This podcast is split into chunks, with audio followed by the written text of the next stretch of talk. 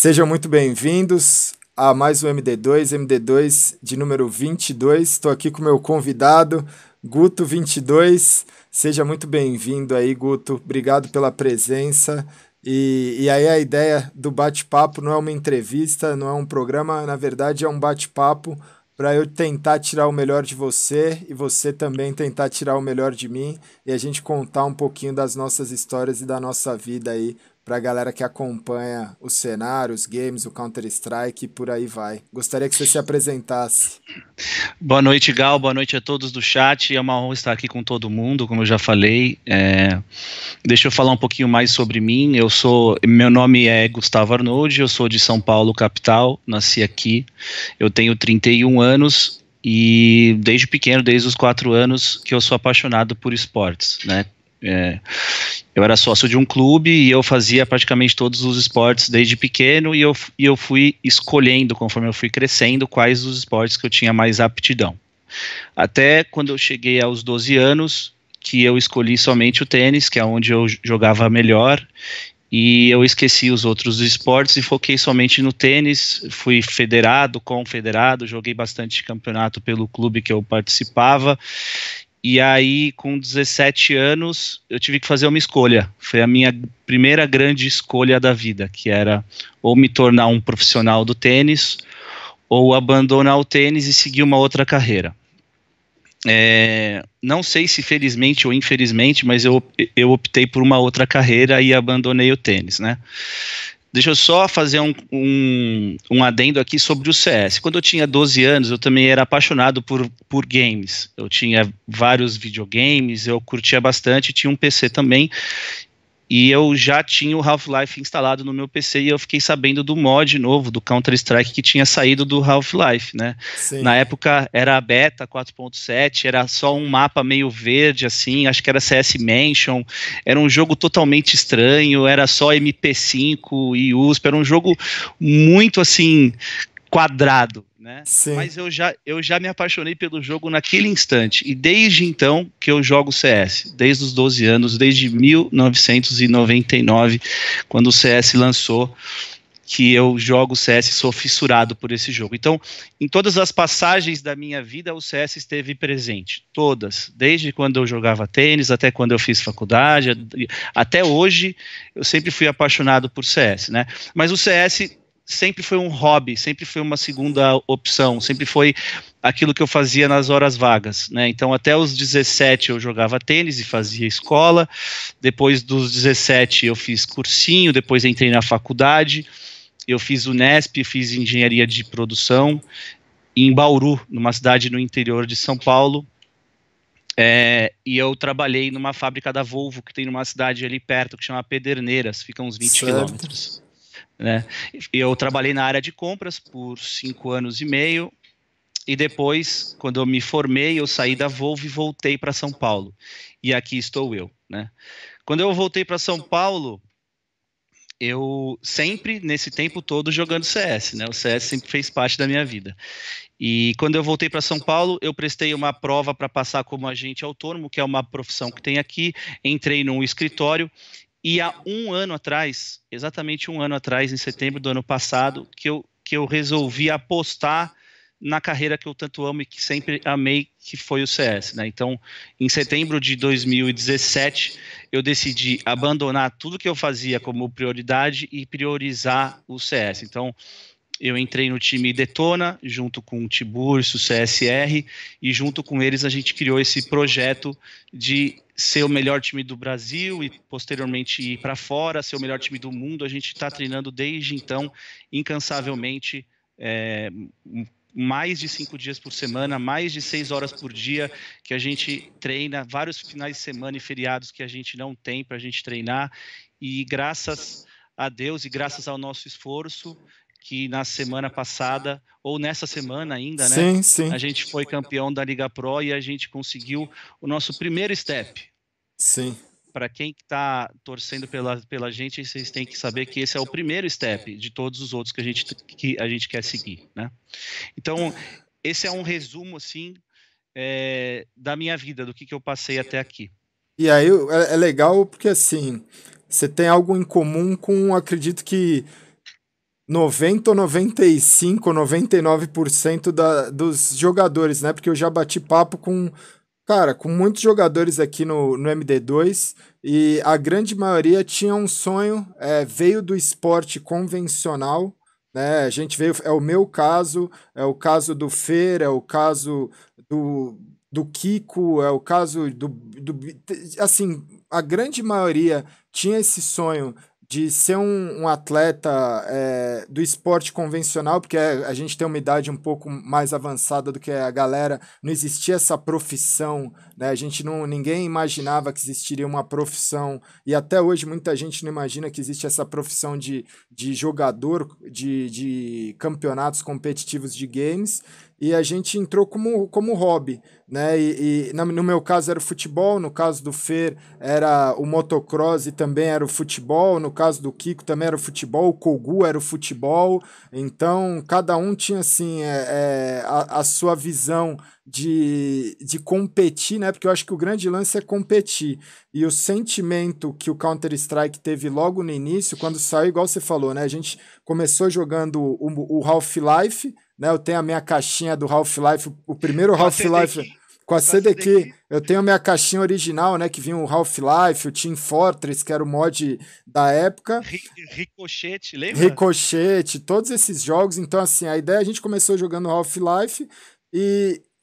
Só que assim, o Half-Life eu já jogava Quake na, na época, né? O Quake 2. Só que o, o Counter-Strike ele trouxe um sentimento, um amor à primeira vista que para mim e até para os outros convidados, a gente reconheceu como algo muito parecido com o esporte convencional, né? Porque ali era um momento onde você estava jogando contra outros jogadores e você estava competindo. De alguma forma, você estava competindo para ver, putz, quem ia ganhar um round, quem não ia ganhar. E quando tinha algum momento em que você sobrava numa situação de um contra um ou um contra cinco, dava aquele nervoso, aquela ansiedade, você jogava na LAN ou na internet, era algo muito parecido com o esporte convencional. Você acha Exatamente. que você acha que para você também foi um pouco assim? Eu acho, Gal. É, principalmente pelo fato de ser um de ser time, né? De você ter que trabalhar Sim. em equipe, ter que conhecer as outras pessoas e ter que é, saber tirar o melhor de cada um para que o time seja completo, né? Para que o time tenha uma sinergia boa, para que o time possa fluir bem. Eu acho isso espetacular e desde o começo o CS me, me fissura é, por causa disso, né? Eu acho que o CS é um jogo muito legal, muito legal, principalmente por esse trabalho em equipe, por cada um ter a sua função. Então, eu sou apaixonado por esse jogo desde que ele saiu, né? É, mas o mais engraçado é que eu sempre estive nos bastidores, né? Lá no CS 1.6, eu nunca fui de nenhum time grande, eu nunca fiz parte de, de times que treinavam em LAN. Antigamente tinham muitas LAN houses, né? Sim. Tinha Monkey, tinha The Arroba Game na praia, tinham várias LAN houses no Brasil inteiro e a febre era você ir para LAN de, de, final de semana, Sim. ou muitos iam de dia de semana, saíam da aula, né? Tinham que ir pra aula, não iam para aula para ir fazer corujão, para ficar na LAN.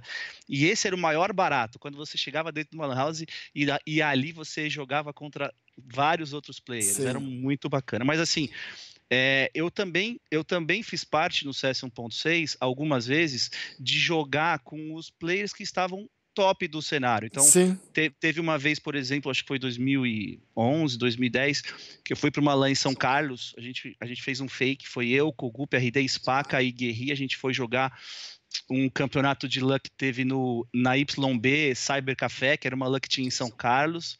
A gente foi de carro, no carro da mãe do Cocu. eu que fui guiando, porque só eu tinha carta. E a gente até tomou duas ou três multas, porque o Kogu ficava falando, acelera, acelera, a gente é, tá atrasado. O nosso jogo é às nove da manhã e, tipo, já era oito horas, a gente estava a mais de uma hora e meia de lá. E a gente ganhou aquele, aquele camp. Então, teve uma outra vez que eu fui na O2 que me chamaram, que o MIBR me chamou para completar para eles um treino contra um time que chamava KA também. Então, eu tive algumas aparições, mas sempre nos bastidores, sempre meio por fora, porque eu tinha um, uma outra prioridade que não era o CS, né? Sim. Até, até porque para os meus pais e, e para minha família, o CS sempre foi um jogo um mero jogo, né? Hoje que eu consegui provar para eles de que o CS pode ser uma profissão, né? De que você pode ter um salário, você pode ter um contrato, você pode trabalhar para uma empresa que seria um time. Então, é, graças ao esforço, tanto o meu quanto do meu time, eu consegui trazer para a minha família e, e mostrar para eles que o jogo não é mais só uma diversão, é um Sim. trabalho, né?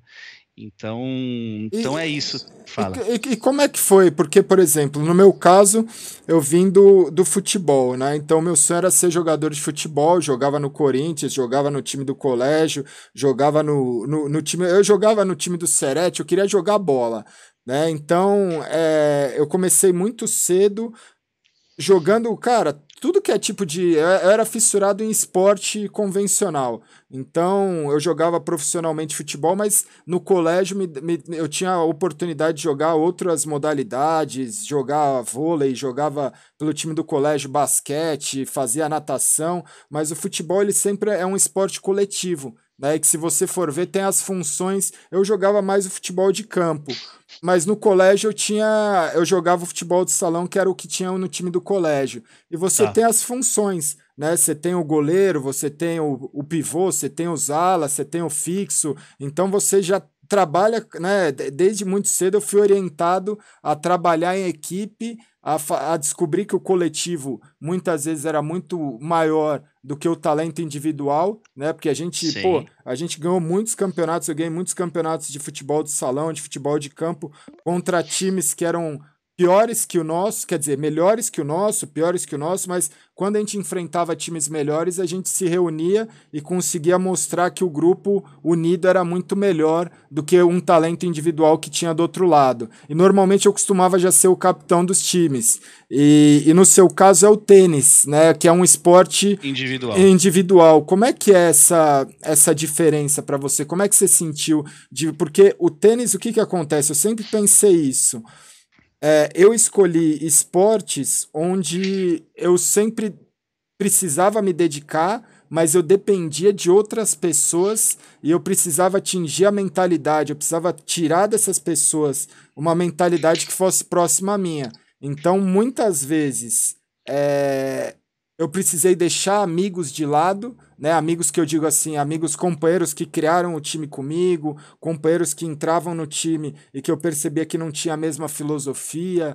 ou não tinha a mesma dedicação e, e acabaram ficando pelo caminho porque eu dependia de jogadores que tinham essa, essa mesma esse mesma gana, esse mesmo desejo, né? Então, uhum. no, no seu caso, vindo do tênis, como é que funcionou né, essa adaptação do, do. Porque no esporte individual você só depende de você. Você treina quantas horas você quiser, você faz a sua academia, você vai evoluindo, você vai disputando os campeonatos. Agora, no Counter-Strike ou em qualquer outro esporte coletivo, você tem os seus companheiros de equipe que você tem que lidar, né? É um Big Brother, você tem que lidar, muitas vezes entra num ritmo legal e de repente tem paredão, é o que eu brinco, né? Um time de CS é um, big, é um grande Big Brother, né?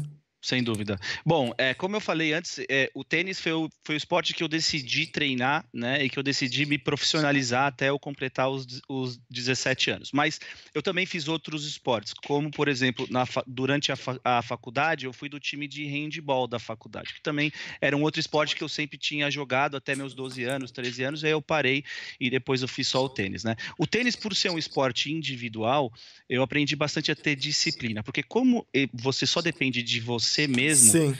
você treina a hora que você quiser. Se você quiser treinar 16 horas por dia, você treina e você vai chegar mais preparado do que Sim. seu oponente.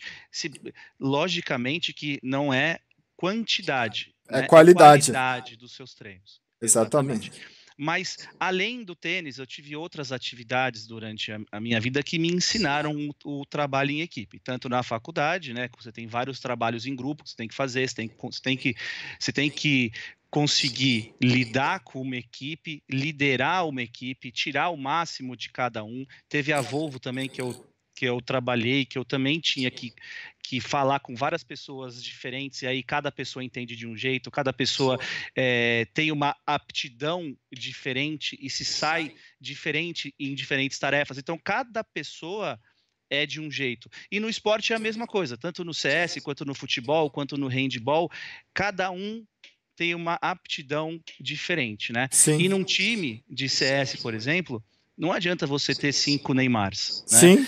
Você tem que ter o cara que é o lurker, que é o cara que sobra, que sabe jogar o clutch. Você tem que ter o cara que é o entry fragger, que é o cara que sabe olhar os pixels é, ra rapidamente e tentar pegar uma kill, pegar uma info interessante para o seu time. Você tem que ter o capitão, você tem que ter o alper. Então, Assim é, como no esporte tem o goleiro, tem o zaga, tem é, o lateral. É igual um futebol de salão, é igual futebol de salão, né? É igual tem, o, tem, tem, o goleiro, tem o, o, o, zagueiro, tem os laterais, né? Os alas, tem o, atacante, tem o cara que vai entrar e, né? Normalmente tem o, o, cara que vai jogar mais tranquilo. É, é, a relação é muito parecida mesmo, né? Exatamente. Você tem que lidar com pessoas diferentes e tem que saber lidar com elas. E uma hora ou outra, a amizade vai ter que ficar de lado, exatamente como, como você falou. Né?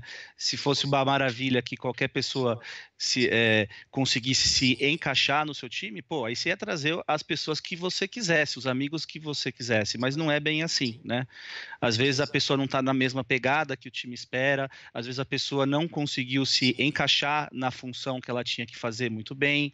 Então, uma hora ou outra, o trabalho vai vir primeiro e você vai ter que dizer não para um amigo seu Sim. de muito tempo, e isso é ruim, é ruim, mas se vocês forem adultos o suficiente, vocês vão entender. Tanto você quanto o amigo que está saindo do time, ele vai entender o que está fazendo, e que é em prol do sonho de todo mundo que está ali no time, né? Que é ser Sim. o melhor. Ninguém está ali treinando para perder, a gente está treinando para ganhar tudo que vier pela frente. Né? Isso é legal. É. E, então, eu aprendi nesse tempo de Volvo, de faculdade, etc., a liderar pessoas, a lidar com pessoas, a saber extrair o máximo de cada um, a saber. É, é, quando eu digo liderar, não é mandar, não é ser um chefe, é ser um exemplo. É tipo Sim. chegar na hora certa, é tipo extrair do cara o melhor que ele pode fazer durante o treino, porque no treino, como você está na, inter, na, internet, né? No nosso caso, a gente treina. O Tiburcio mora no Rio Grande do Sul, o Hardzão mora em Minas, então a gente não tem como ainda como treinar em LAN, que é o que a gente mais quer. A gente Sim. quer ter uma game house ou uma game office, então ainda é pela internet. Uma hora ou outra che chega uma mensagem da mãe no celular, da namorada, um tem que atender o, o telefone. Sim. E o tempo é muito escasso, né? A gente treina seis horas por dia. E seis horas por dia, para mim, é um tempo que não é o excelente. Pelo menos oito horas por dia eu acho que a gente poderia treinar para a gente conseguir extrair o máximo de cada um, dar um intervalo legal para ter uma refeição e depois voltar com tudo. Então hoje a gente treina seis horas por dia e já é um tempo pequeno, né?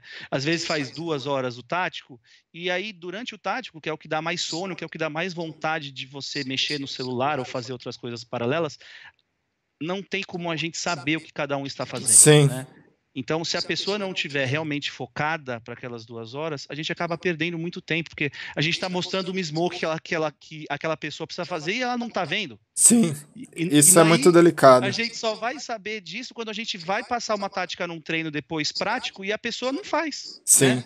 Então, teve até um dia que eu tive uma treta com o GW imensa no, no treino, né? Por causa de uma smoke. Só para só a galera saber a seriedade que a gente está levando todos os treinos. Por causa de uma smoke, a gente quebrou um pau absurdo no treino. Então, é muito sério. É um trabalho. A gente treina de domingo a quinta-feira, às vezes sexta, às vezes sábado quando a gente tem uma troca de player, por exemplo, saiu o GW entrou o Hardzão eu que sou o capitão e o Hicks que é o coach, a gente entra mais cedo no treino. O treino começa às seis, a gente entra às três e nas três primeiras horas a gente passa tudo que o Harzão precisa é, ter de, de mentalidade, tudo que ele precisa saber do jogo, qual que é a posição que ele tem que jogar, o que, que ele tem que fazer do lado TR, como que ele tem que avançar, as flashbangs, as smokes, a gente passa tudo para que a gente tenha uma mudança o mais suave possível, né? Sim. Então, a gente faz hora extra, a gente faz hora extra e não ganha um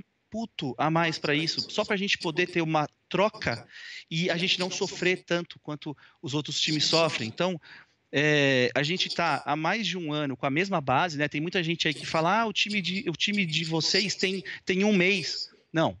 O nosso time tem um mês com o, com o hardzão. Sim. A gente tem. A nossa base tem um ano. É, eu quero Nós muito que aconteceu com o G3X, né? Eu, o Crash, o Alit, a gente foi a base do time durante muito tempo, assim. E aí Exatamente. existia outros jogadores que a gente ia, né? Um Fênix entrava, aí o Chuck, o Lance, a gente ia, o Aprendiz, a gente ia compondo com, com é, pessoas que tinham a mesma visão que a gente, né?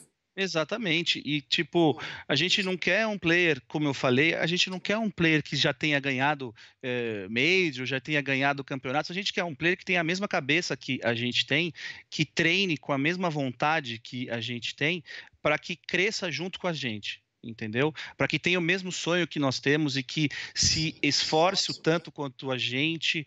Então, eu posso dizer com total é, confiança hoje que o time está redondo, que nós temos players que nunca ganharam nada no, no, time, né? O Hardzão, o Vina e tal, são players novos, mas que têm vontade de sobra, são inteligentes e estão na pegada. E para mim é isso que importa.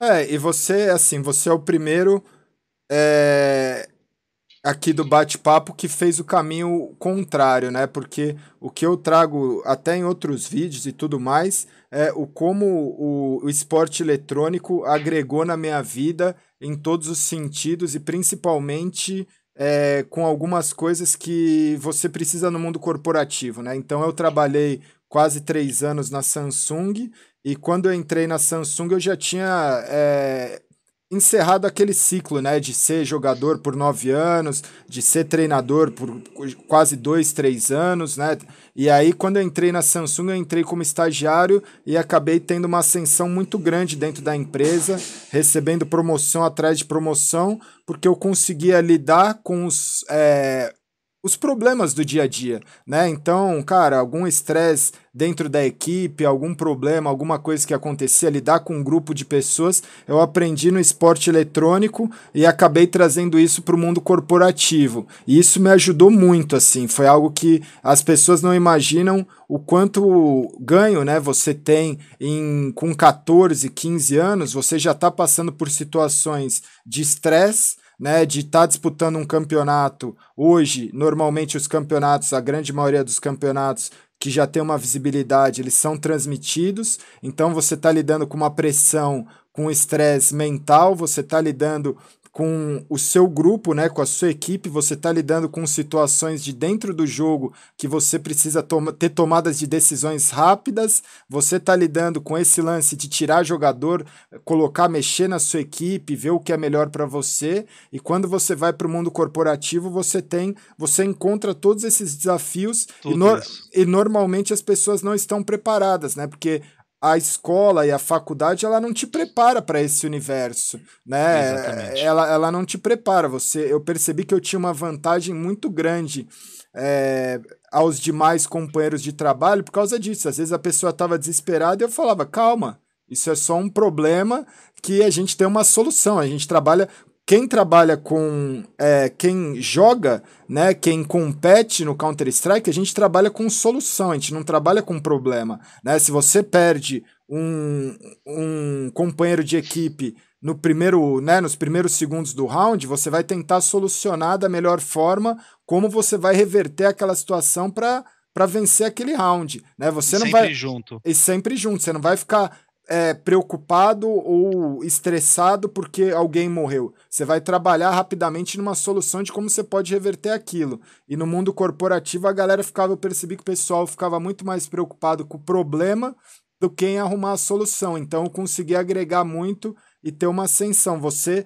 aprendeu no mercado corporativo tudo isso, né, no cenário, no ambiente corporativo, e pôde e trazer depois trouxe para o jogo.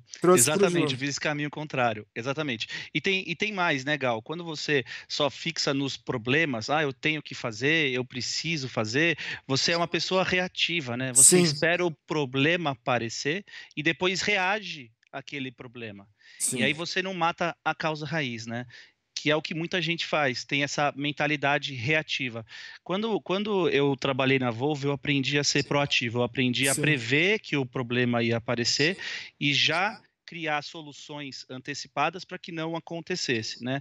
E tipo, focar a minha energia nas coisas que eu tenho ação, né? Então, por Sim. exemplo, eu lembro que você narrou o nosso jogo contra o Chorou da Kit lá, que deu aquela Sim. polêmica enorme, que tinham dois cheaters e tal. A gente espancou aqueles caras em dois mapas. Foi 16 a 3 e 16 a 4. O que, que eu trouxe pro time naquele momento? Eu falei, cara, eles estão cheatados, foda-se.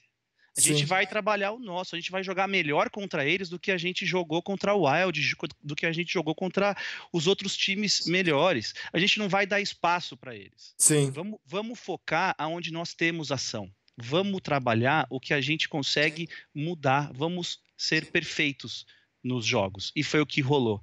A gente não deu espaço para eles. Eles estavam cheatados, estavam com, com embot, estavam com wall hack, e mesmo assim tomaram dois espancos e que eu vou te falar, foi um alívio enorme pra gente aquele jogo. Foi principalmente porque você também estava lá narrando Sim. 8 mil pessoas, 9 mil pessoas, legal. Putz, é, foi, foi, sensacional. Foi, foi legal. E, e, e, é muito que você falou assim dessa tomada de decisão onde você fala, é, eu lido com isso todos os dias, né? Então hoje pela primeira vez é, eu pratiquei alguns esportes individuais, mas eu sempre tive o foco e orientação para ser uma pessoa, como você falou, né? Ser uma pessoa é, dedicada, uma pessoa é, responsável, uma pessoa que, que tem uma organização e que tem uma rotina orientada para resultados e orientada para um crescimento.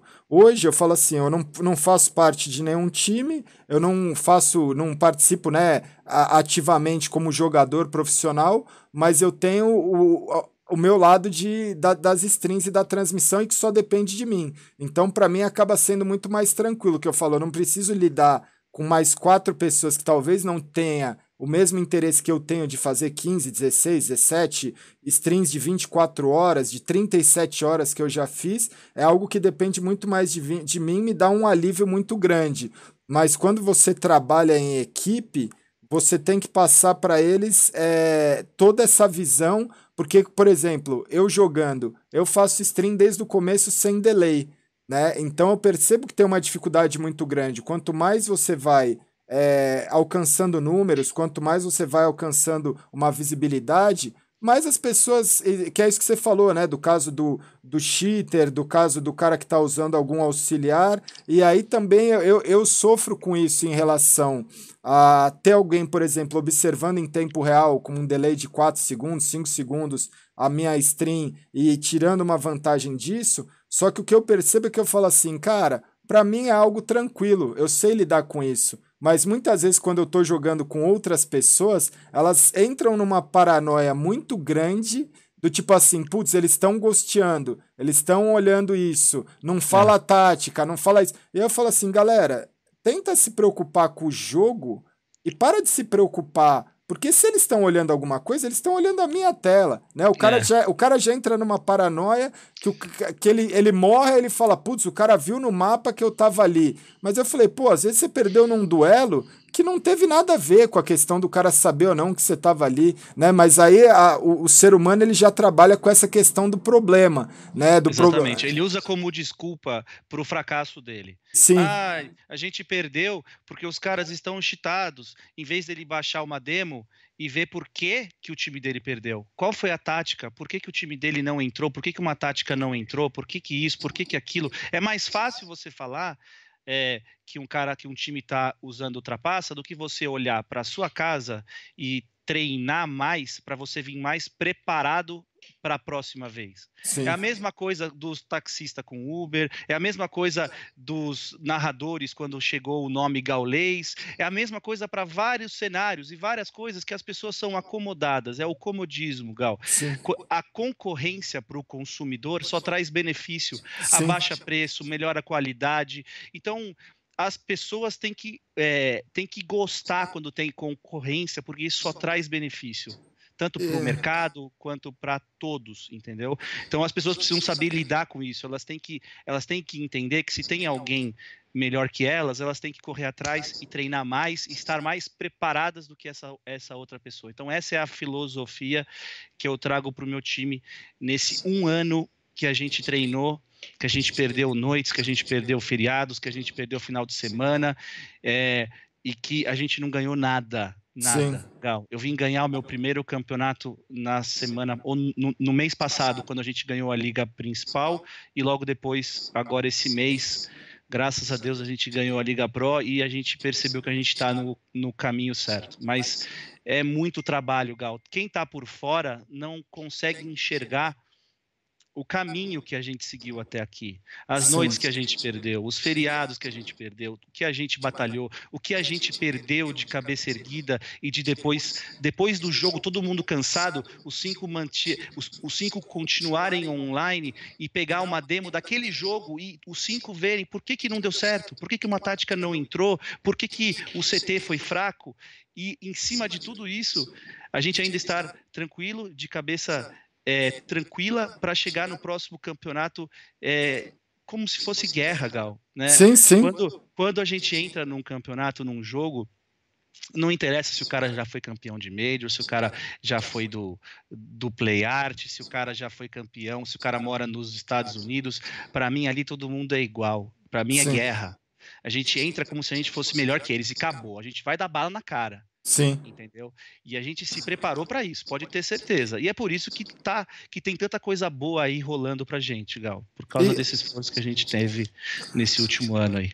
E, e, e, como é que você lida com, com essa questão, né? Porque você falou muito é, antes do, do bate-papo, né? Conversando aqui com a galera mesmo, em alguns outros momentos, eu já falei que, por exemplo, fora da indústria, hoje eu vejo ser levantado uma bandeira muito grande sobre questões, né, de existe uma visibilidade muito grande, né, do cenário e, e fora do cenário começou a existir uma visibilidade muito grande em cima dos jogos, né, que chegou na televisão, chegou, tá chegando agora no, no mainstream, que eu falo, cara, o esporte já existe há muitos anos, né? É algo que começou lá nos anos 80 com campeonatos de Atari, com campeonatos de outros consoles, e hoje, graças às tecnologias, graças à, à, à evolução digital, à era digital que a gente vive, hoje tem uma visibilidade muito grande, mas sempre existiu, né? E, e hoje existe essa questão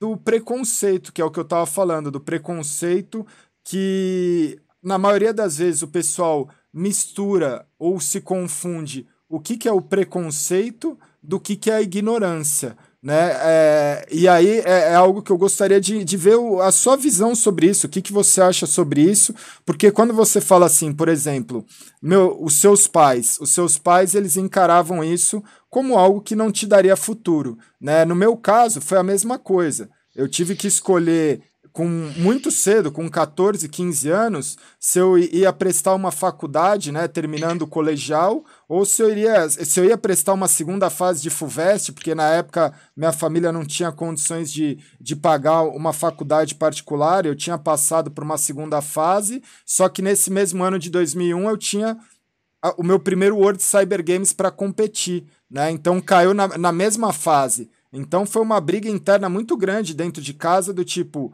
é, você vai prestar um vestibular ou você vai disputar um campeonato de games na Coreia? Né? E, e aí eu via que não era um preconceito, era uma ignorância deles não entenderem ou não saber ou não ter o conhecimento de que aquilo poderia se tornar algo muito grande. Nós mesmos não sabíamos, né? A gente jogava uhum. por a gente jogava por hobby, a gente jogava por trocados, a gente jogava por, é, por honra, a gente jogava por diversão, a gente jogava pelo sonho de representar algo que fosse a, algo que nos representasse, que representasse o Brasil. E, uhum. e eu percebi muito isso dentro de casa, de chegar, de ter, por exemplo, treinos em que a gente ia treinar de madrugada numa lan house no Bom Retiro ou no centro de São Paulo, e eu falar que eu ia sair com alguns amigos, e quando eu saía da lan house, meu pai estava me esperando quase para me bater de que não gostava, né? Entrevistas que meu pai chegou a dar na TV de falar, pô, você acha que essa é a vida que eu gostaria de ter para que meu filho tivesse, né? E eu não entendia, eu não levava isso como preconceito, é, eu levava isso como uma ignorância. Dentro do colégio, quando eu comecei a me dedicar em 2001, onde a gente já estava conquistando os primeiros títulos do G3X, eu levava o colégio em, em paralelo. E dentro da minha sala de aula, amigos meus que jogavam bolas, bola comigo ou que eram do meu grupo de amizade começaram a se afastar, falando assim: putz, é, ele está muito mais preocupado com um joguinho do que jogar bola, ele está muito mais preocupado em treinar do que sair com a gente de final de semana. Então eu não entendia como um preconceito, eu entendia como. É, eu era visto como um sonhador que estava deixando de fazer as coisas que um adolescente fazia para me dedicar a algo que eu acreditava. Então eu via muito mais como uma ignorância deles do que como um preconceito. E o que, eu, de, e o que eu defendo hoje, eu falo assim: o preconceito, que é o que você falou, vem da própria indústria, vem da, da própria comunidade que conhece o jogo, vem da própria, é, das próprias pessoas que estão dentro dos bastidores, dentro das pessoas que fazem movimentar o mercado, porque essas pessoas sim conhecem sobre o jogo, essas pessoas conhecem o que, que é a rotina de um jogador profissional, ou o sonho de ser jogador, ou, ou tudo o que representa o trabalho, a dedicação e a equipe, e mesmo assim eles continuam tendo preconceito contra o novo. Né? Tudo que, uhum. tudo que você vê que é novo e que você vê que pode de alguma forma é, te afetar ou, ou é, impactar no seu trabalho, você acaba tendo algum tipo de preconceito, né? Eu acho que como é que você enxerga isso? É, é esse lado do que, que é preconceito e do que, que acaba sendo mais a ignorância? Tá. É, o ser humano, por natureza, ele é resistente a qualquer mudança, né? Tanto em empresa, quanto no mundo real aqui, quanto na, na vida.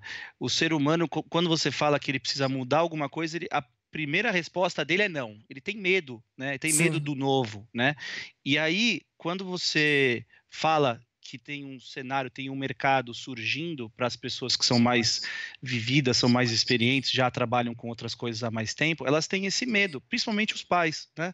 Porque os pais eles criaram os filhos pensando que o filho fosse entrar numa faculdade, pensando que o filho fosse entrar numa empresa, ia construir uma carreira, e aí do nada o filho chega para o pai e fala: Não, não é isso que eu quero fazer, eu quero ser gamer. Né?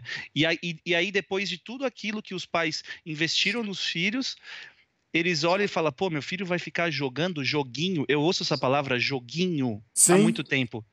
Cadê o Guto? Tá ali no joguinho dele, né? Isso me dá uma raiva, porque não é um joguinho, é um trabalho. Então, eu estou mudando é, a cabeça da minha família quanto a isso, mas existe o preconceito de muita gente com o mundo gamer, porque principalmente as crianças elas se viciam, né? Elas, elas, elas querem jogar o tempo inteiro, elas não querem ir para a escola, elas vão mal na, na, nas provas porque elas não estudam e elas, e elas acabam trocando o jogo é, elas trocam as partes essenciais da vida, que é você fazer um esporte, que é você ir para a escola, pelo jogo. E aí isso causa é, malefícios para ela.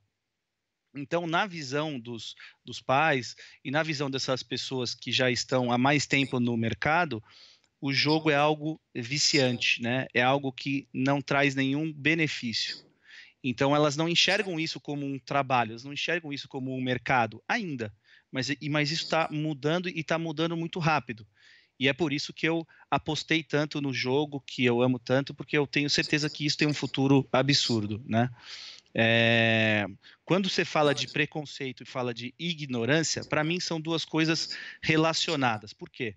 Uma pessoa, quando ela tem o preconceito, é o preconceito. Antes dela ter o conceito, antes dela conhecer, ela já tem uma imagem tanto boa quanto ruim. O preconceito, todo mundo pensa que é algo ruim, né? Sim. Mas o, pre, o preconceito, ele pode ser algo bom também. É algo que ela não conhece, mas ela já tem uma opinião. Né? Sim. E a ignorância é depois que, que ela já conhece ou que alguém já explicou para ela o que é, ela não está nem aí. Ela continua com aquele preconceito que ela tinha.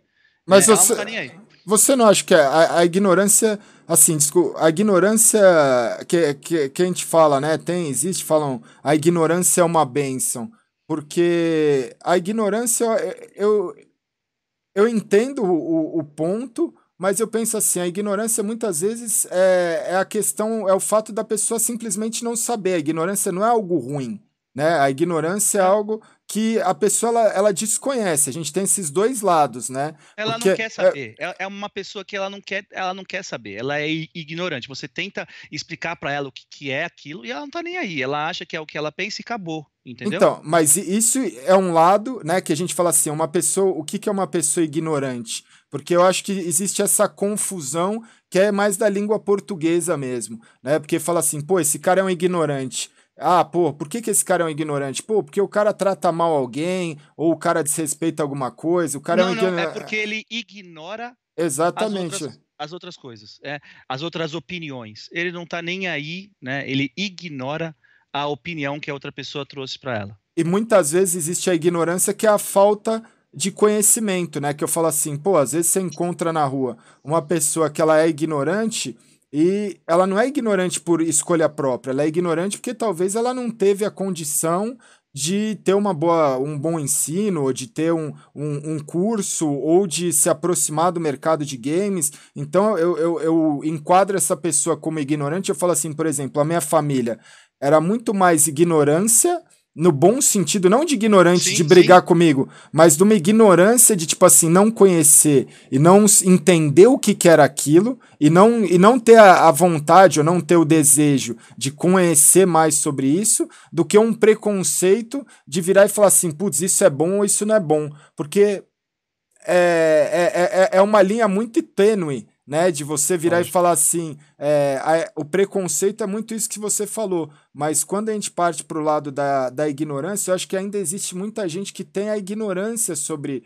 o jogo, tem a ignorância sobre o nosso mercado e ela acaba, não é algo ruim, não é que ela é uma pessoa ignorante, ela simplesmente não conhece, né? Então, quando a gente levanta uma bandeira, porque é o que eu falo isso, o preconceito para mim ele se encaixa é, em coisas que têm muito tempo, né? Então, o preconceito, por exemplo, preconceito contra a homofobia, né? Uma pessoa que ela é preconceituosa, é, uhum. um, o preconceito contra a mulher, o preconceito contra o preconceito racial, o preconceito religioso, o preconceito que vem né, de, de séculos, que vem de milhares de anos, muitas vezes, né, o preconceito que, que já existe, né, de, que vem de, de gerações. Você já nasce com um preconceito sobre algo que você muitas vezes você nem conheceu direito, mas já vem de gerações. E é, a... vem dos seus pais. Né? Vem, você vem... nem sabe, mas vem um pouco da sua casa, né? Dos seus Sim. pais, etc.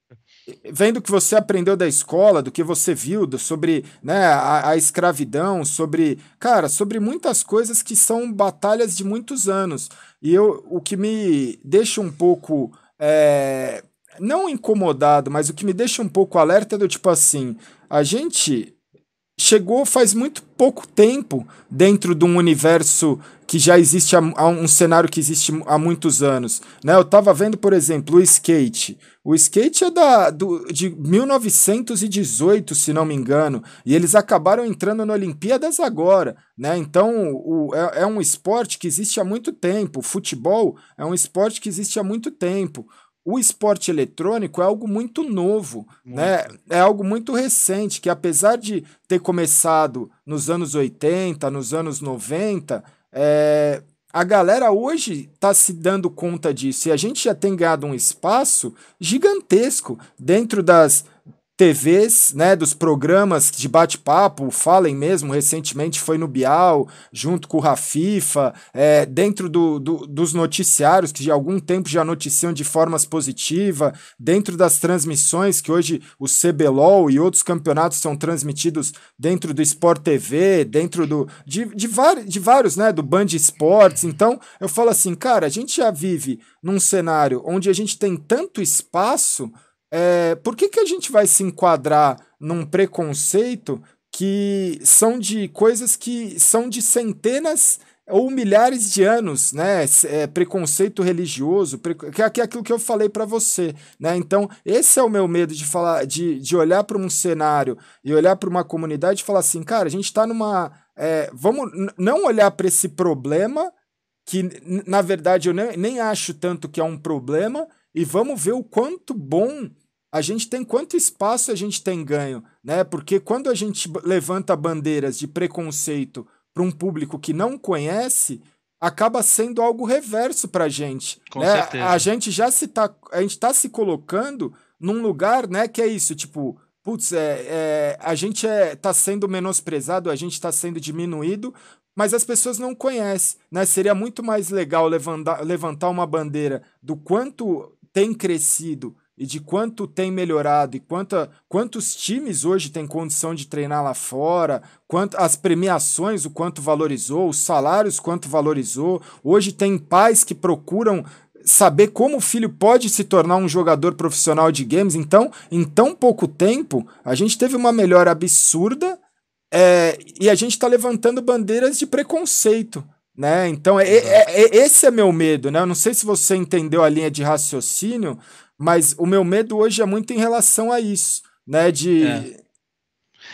É, eu acho assim, a gente está tentando se defender desse preconceito e muitas vezes ele pode se virar contra nós, né? Então, assim, a gente tem que mostrar continuar trabalhando do jeito que nós estamos, continuar transmitindo os jogos do jeito que nós estamos e cada vez o público aumenta mais. Daqui a pouco tem outro programa que o Fallen pode ir, que, que outros players podem ir. E eu acho que o cenário do eSports, não só o CS, mas o Dota, o LoL, o PUBG e, e outros vários, só tem a crescer. A gente não pode ficar na defensiva. Né? Sim. De, ah, eles têm um preconceito. Esquece isso. Vamos focar no nosso. É aquilo que eu Sim. falei. Vamos ser proativos. Vamos, vamos focar aonde a gente tem ação. Né? Isso eu trago para o meu time e eu quero que todos os times tragam isso para o cenário. Vamos focar no nosso, esquece o que os outros estão falando. Foca nas coisas boas, esquece. Se você fosse focar em todas as coisas ruins que você ouve, ah, porque o gaulês faz 16 horas de live por dia, 8 horas é, offline e 8 horas online. Caramba! Quantas pessoas não acham isso? Se você fosse focar nisso, você Sim. não ia ser tão grande quanto você é hoje, né? É, eu, há muito tempo, eu ouço, ah, o Guto cheatava no, no fechado. Várias vezes eu ouvia, porque o Guto é cheater, que o Guto cheatava, isso, aquilo. Ouvia até de pessoas mais próximas de mim. Se eu fosse desistir, toda vez que eu ouvisse isso, eu não teria chegado a ser campeão de uma Liga Pro. Né? Sim. Né? Então, a gente tem sempre que focar nas coisas boas, focar os nossos a nossa força onde a gente tem ação, não desistir nunca né, que uma hora a gente vai chegar aonde a gente quer. Se a gente estiver sonhando, estiver com essa vontade, a gente chega lá. Só, um, só uma coisa, Gal. Ainda quando eu estava na Volvo, eu, eu me reunia com o meu time uma vez a cada 15 dias para a gente falar o que, que, o que, que cada um fez, colocar na mesa o que, que precisa ser feito e tal, tal, tal. E nessa reunião, a gente tinha o costume de cada pessoa por quinzena, trazer um vídeo motivacional, um vídeo pequeno, dos 5 minutos, 6 minutos, mas que tivesse uma mensagem importante. E a gente chamava isso de energizer, né? Era para trazer uma energia boa para a reunião. Sim. E hoje eu separei um vídeo é, que eu queria saber se a gente podia passar aí, não só para nós dois, mas para todas as pessoas do chat, que eu acho que traz uma mensagem muito bacana e, e pode acrescentar bastante nesse nosso bate-papo. Será que a gente consegue passar esse vídeo? Passa, consegue passar. Eu só não sei se vai bugar alguma coisa. Você consegue me mandar o link? Lógico, eu te mando pela Steam aqui. Pode, deixa eu ver aqui. Pera.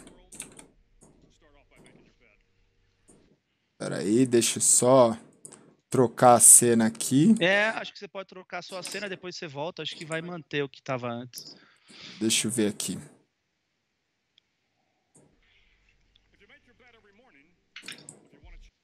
Deixa eu só tirar minha câmera aqui também. Peraí. Tá.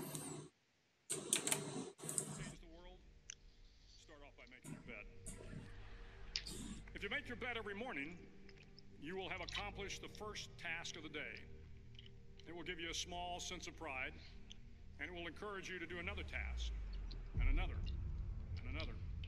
And by the end of the day, that one task completed will have turned into many tasks completed. Making your bed will also reinforce the fact that the little things in life matter. If you can't do the little things right, you'll never be able to do the big things right. And if by chance you have a miserable day, you will come home to a bed that is made. That you made. And a made bed gives you encouragement that tomorrow will be better. To pass SEAL training, there are a series of long swims that must be completed. One is the night swim. Before the swim, the instructors joyfully brief the students on all the species of sharks that inhabit the waters off San Clemente. They assure you, however, that no student has ever been eaten by a shark, at least not that they can remember. But you are also taught that if a shark begins to circle your position, stand your ground. Do not swim away. Do not act afraid. And if the shark, hungry for a midnight snack, darts towards you, then summons up all your strength and punch him in the snout, and he will turn and swim away. There are a lot of sharks in the world, if you hope to complete the swim, you will have to deal with them. So if you want to change the world, don't back down from the sharks. Over a few weeks of difficult training, my SEAL class, which started with 150 men, was down to just 42. There were now six boat crews of seven men each. I was in the boat with the tall guys, but the best boat crew we had was made up of the little guys, the Munchkin crew, we called them. No one was over five foot five. The Munchkin boat crew had one American Indian, one African American, one Polish American, one Greek American, one Italian American, and two tough kids from the Midwest. They out paddled, outran, and outswam all the other boat crews. The big men in the other boat crews would always make good natured fun of the tiny little flippers the munchkins put on their tiny little feet prior to every swim. But somehow these little guys from every corner of the nation and the world always had the last laugh, swimming faster than everyone and reaching the shore long before the rest of us. SEAL training was a great equalizer. Nothing mattered but your will to succeed, not your color, not your ethnic background, not your education, not your social status. If you want to change the world, measure a person by the size of their heart, not by the size of their flippers. The ninth week of training is referred to as Hell Week. It is six days of no sleep, constant physical and mental harassment, and one special day at the Mud Flats. The Mud Flats are an area between San Diego and Tijuana where the water runs off creates the Tijuana Sloughs, a swampy patch of terrain where the mud will engulf you. It is on Wednesday of Hell Week that you paddle down in the mud flats and spend the next 15 hours trying to survive this freezing cold, the howling wind, and the incessant pressure to quit from the instructors. As the sun began to set that Wednesday evening, my training class, having committed some egregious infraction to rules, was ordered into the mud. The mud consumed each man till there was nothing visible but our heads. The instructors told us we could leave the mud if only five men would quit. Only five men, just five men, and we could get out of the oppressive cold. Looking around the mud flat, it was apparent that some students were about to give up. It was still over eight hours till the sun came up. Eight more hours of bone chilling cold. The chattering teeth and the shivering moans of the trainees were so loud, it was hard to hear anything. And then one voice began to echo through the night. One voice raised in song. The song was terribly out of tune, but sung with great enthusiasm. One voice became two, and two became three, and before long, everyone in the class was singing. The instructors threatened us with more time in the mud if we kept up the singing, but the singing persisted, and somehow the mud seemed a little warmer, the wind a little tamer, and the dawn not so far away. If I have learned anything in my time traveling the world, it is the power of hope. The power of one person. A Washington, Tá aí, Gal? Tô, tô aqui, tamo no vídeo. and even a young girl from Ah, tá. Malala. One person can change the world by giving people hope. So if you want to change the world, start each day with a task completed. Find someone to help you through life. Respect everyone. Know that life is not fair and that you will fail often. But if you take some risks, step up when the times are the toughest, face down the bullies, lift up the downtrodden, and never ever give up. If you do these things, the next generation and the generations that follow will live in a world far better than the one we have today. And what started here will indeed have changed the world for the better.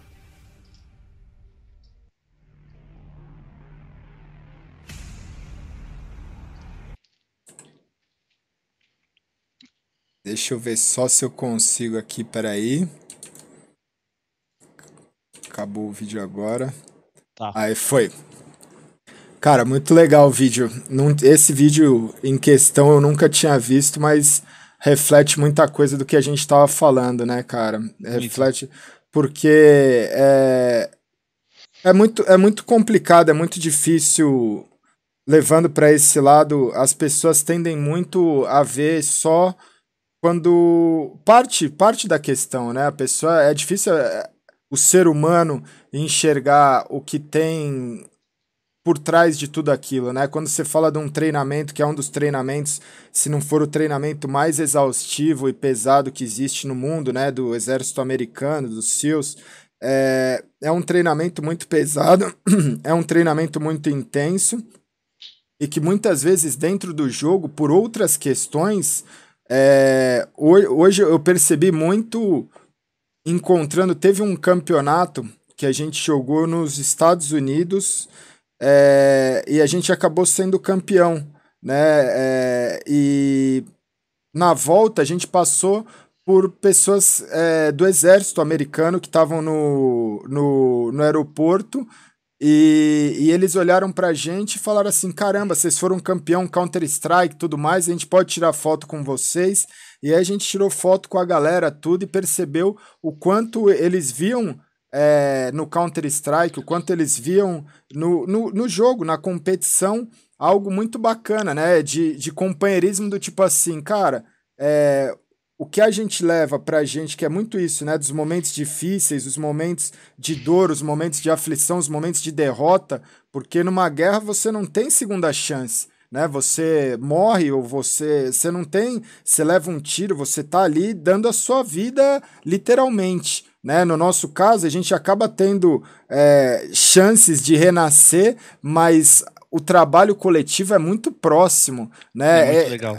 É, muito é, essa comparação de você é, morrer a cada campeonato que você perde morre um sonho, mas de você conseguir transformar isso em algo motivador e algo que vai fazer com que no dia seguinte você treine cada vez mais, é, é algo que muda a vida, é algo que me chamou muita atenção, é o lance da cama, né? De, de você é, arrumar sua cama todos os dias, acordar, arrumar suas, sua cama. Eu tenho um vídeo que eu falo, né? Eu, eu, eu costumo correr.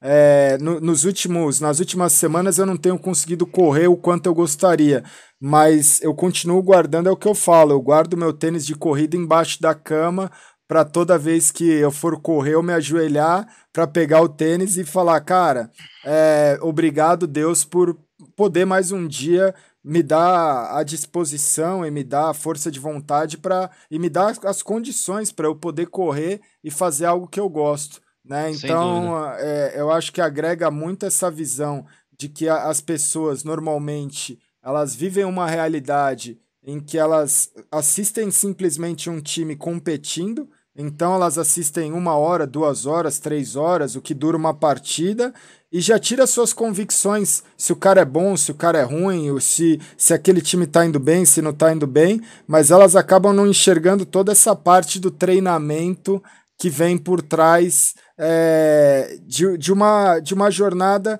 vitoriosa e que muitas vezes a jornada vitoriosa não significa só conquistar títulos, né, cara? Significa o aprendizado, a jornada mesmo. Não é porque tem muitos times que não tiveram a visibilidade de um G3X, que não tiveram a visibilidade de um MBR, de um GC, que não conquistaram os títulos que a gente acabou conquistando ou representando o país da forma que a gente representou no 1.6, mas que eles aprenderam e o Counter-Strike agregou muito para a vida deles, né? Então uhum. acho que uhum. isso, isso eu acho muito legal, são coisas que eles trazem até hoje, né? Fica na essência, né? É. Esse vídeo ele mostra bastante o que, que é você não desistir nunca, né? E o que, que é e como é forte essa parte de você sempre, é, independente da tarefa, independente do tamanho dela, você fazê-la até o fim, né? Você completar todas as suas tarefas, como é o mero arrumar a cama, né? Sim. Se, se, se, você sabe fazer muito bem as tarefas pequenas, você vai saber fazer muito bem as tarefas grandes, né? E a parte interessante do vídeo também, fazendo aí uma analogia para o CS, é que ele fala é, que no treinamento do SEAL lá, não interessa ele mostra, ele fala que o melhor dos bots era o bot com os Sim. nanicos, né, com o Munchkin Sim. Crew, né? Não interessa a sua ética, não, não interessa o seu tamanho, não interessa Sim. o seu dinheiro, não interessa da onde você veio. No CS todo mundo é igual, né? Sim. Então isso é isso é o mais interessante. O, a única coisa que muda no CS é a sua vontade de vencer. Então, enquanto a gente estiver com mais vontade de vencer que os outros times que tem no cenário, a gente vai com certeza crescer cada vez mais, né? E é isso que eu trago para o meu time. Eu acho que é isso que os outros times deveriam ter como filosofia para eles. É, o que interessa é o seu trabalho, a sua vontade de vencer, a sua humildade, é, quem você é, porque tem muito hate no Twitter, tem muito hate em Sim. todos os lados, que aí seriam os tubarões, né? Ele Sim. fala, don't back down from the sharks, não fuja dos, dos tubarões, enfrente eles, né? Sim. E que na vida tem vários, não só para quem joga CS, mas para quem quer seguir uma carreira de cantor, de futebol, todo mundo aí já sofreu bastante com pessoas que trazem uma energia negativa, que querem te trazer para baixo. E se você desiste nesses pontos, você nunca vai chegar onde você quer e nunca vai seguir o sonho que você quer, né? Sim. Eu, então, é isso. Eu, eu achei muito interessante esse vídeo, por isso que eu quis trazer para você e para todo mundo do chat, porque é uma filosofia de vida que eu trago para mim. Sim, e, e nessa questão toda de da vontade, né? Eu, eu indiquei um livro para o Fer, que é o Transformando o Suor em Ouro do Bernardinho, e depois eu acabei presenteando o Phelps no último aniversário dele com esse livro. E o Bernardinho ele fala, né, que no em grande nível, né? Quando a gente fala em grande nível, é, independe da competição, né? Porque, por exemplo, a gente fala, sei lá, num Major. Num Major, os times que estão ali, os top times eles têm o mesmo nível, eles têm a mesma condição. A gente viu isso hoje, né? Por exemplo, o North batendo o Astralis, que é o time número um. A gente viu isso hoje. A gente vê times que às vezes perde uma partida para um time que está num ranking mais baixo e depois ganha do, de um outro time que está num ranking mais alto.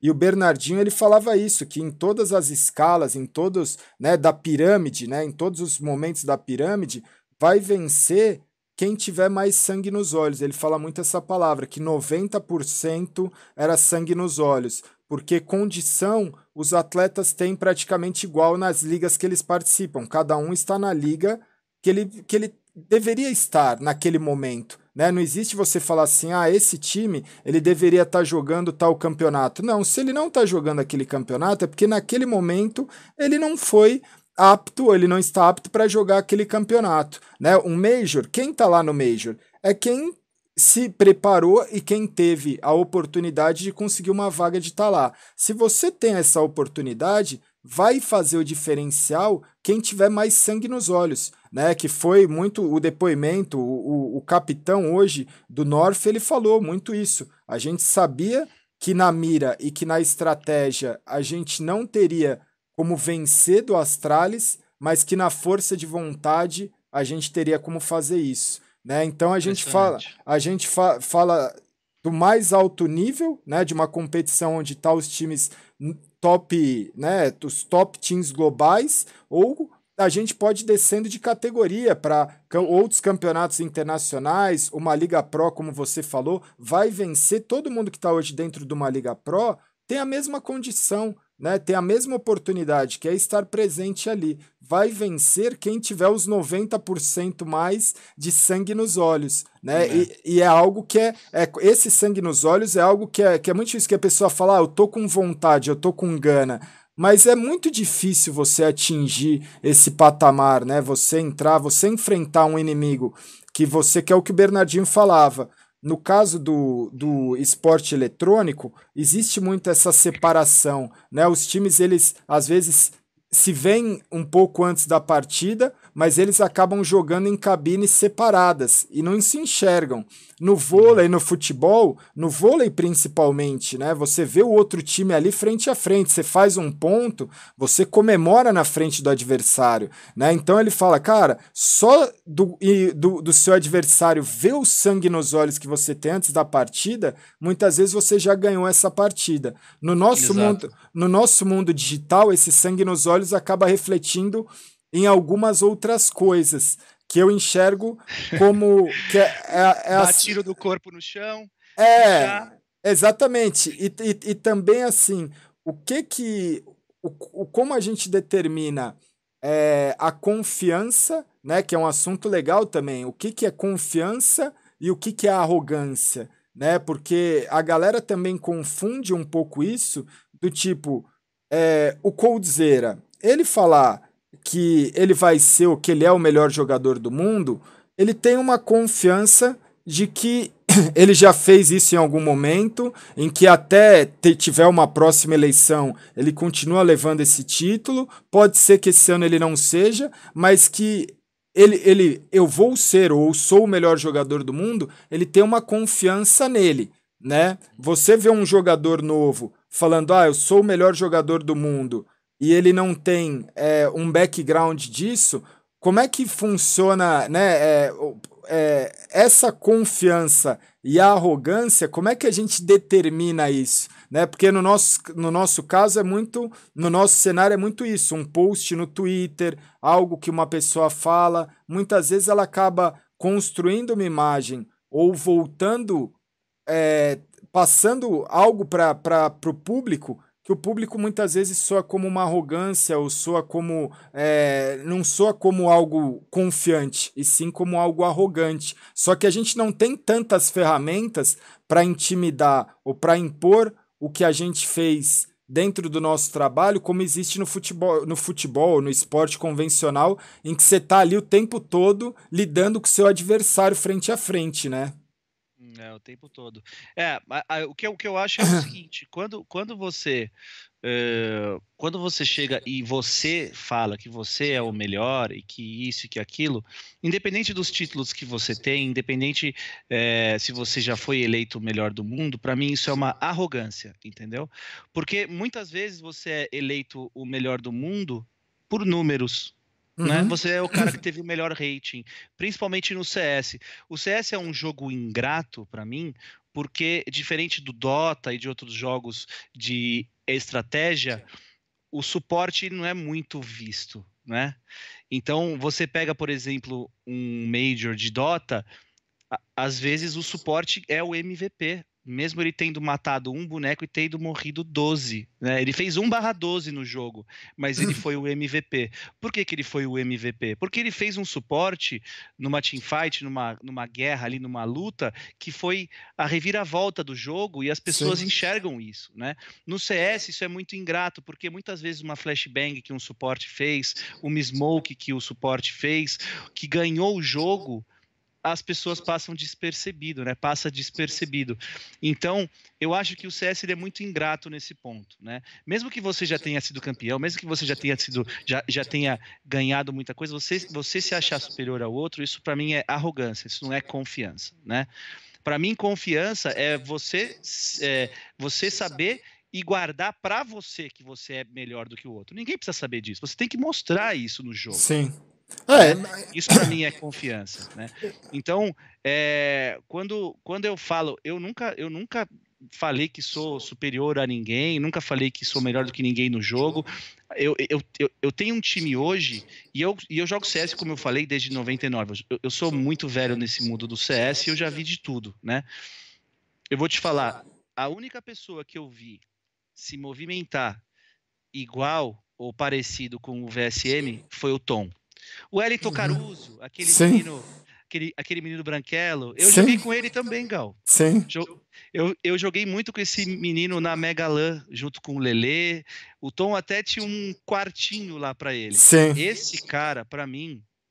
É o que eu falo, é o melhor. É o melhor, o melhor do mundo, assim, no CS 1.6 disparado. Sim. Ele é, é o que eu falo, infelizmente, o Tom ele não teve a oportunidade de competir internacionalmente muitas vezes. Quando ele teve a oportunidade, ele conseguiu ser campeão do mundo, então ele leva esse título, pelo menos é, é, eu acho que é mais do que justo ele ter um título mundial que nenhum outro não europeu teve, que foi a DreamHack de 2007.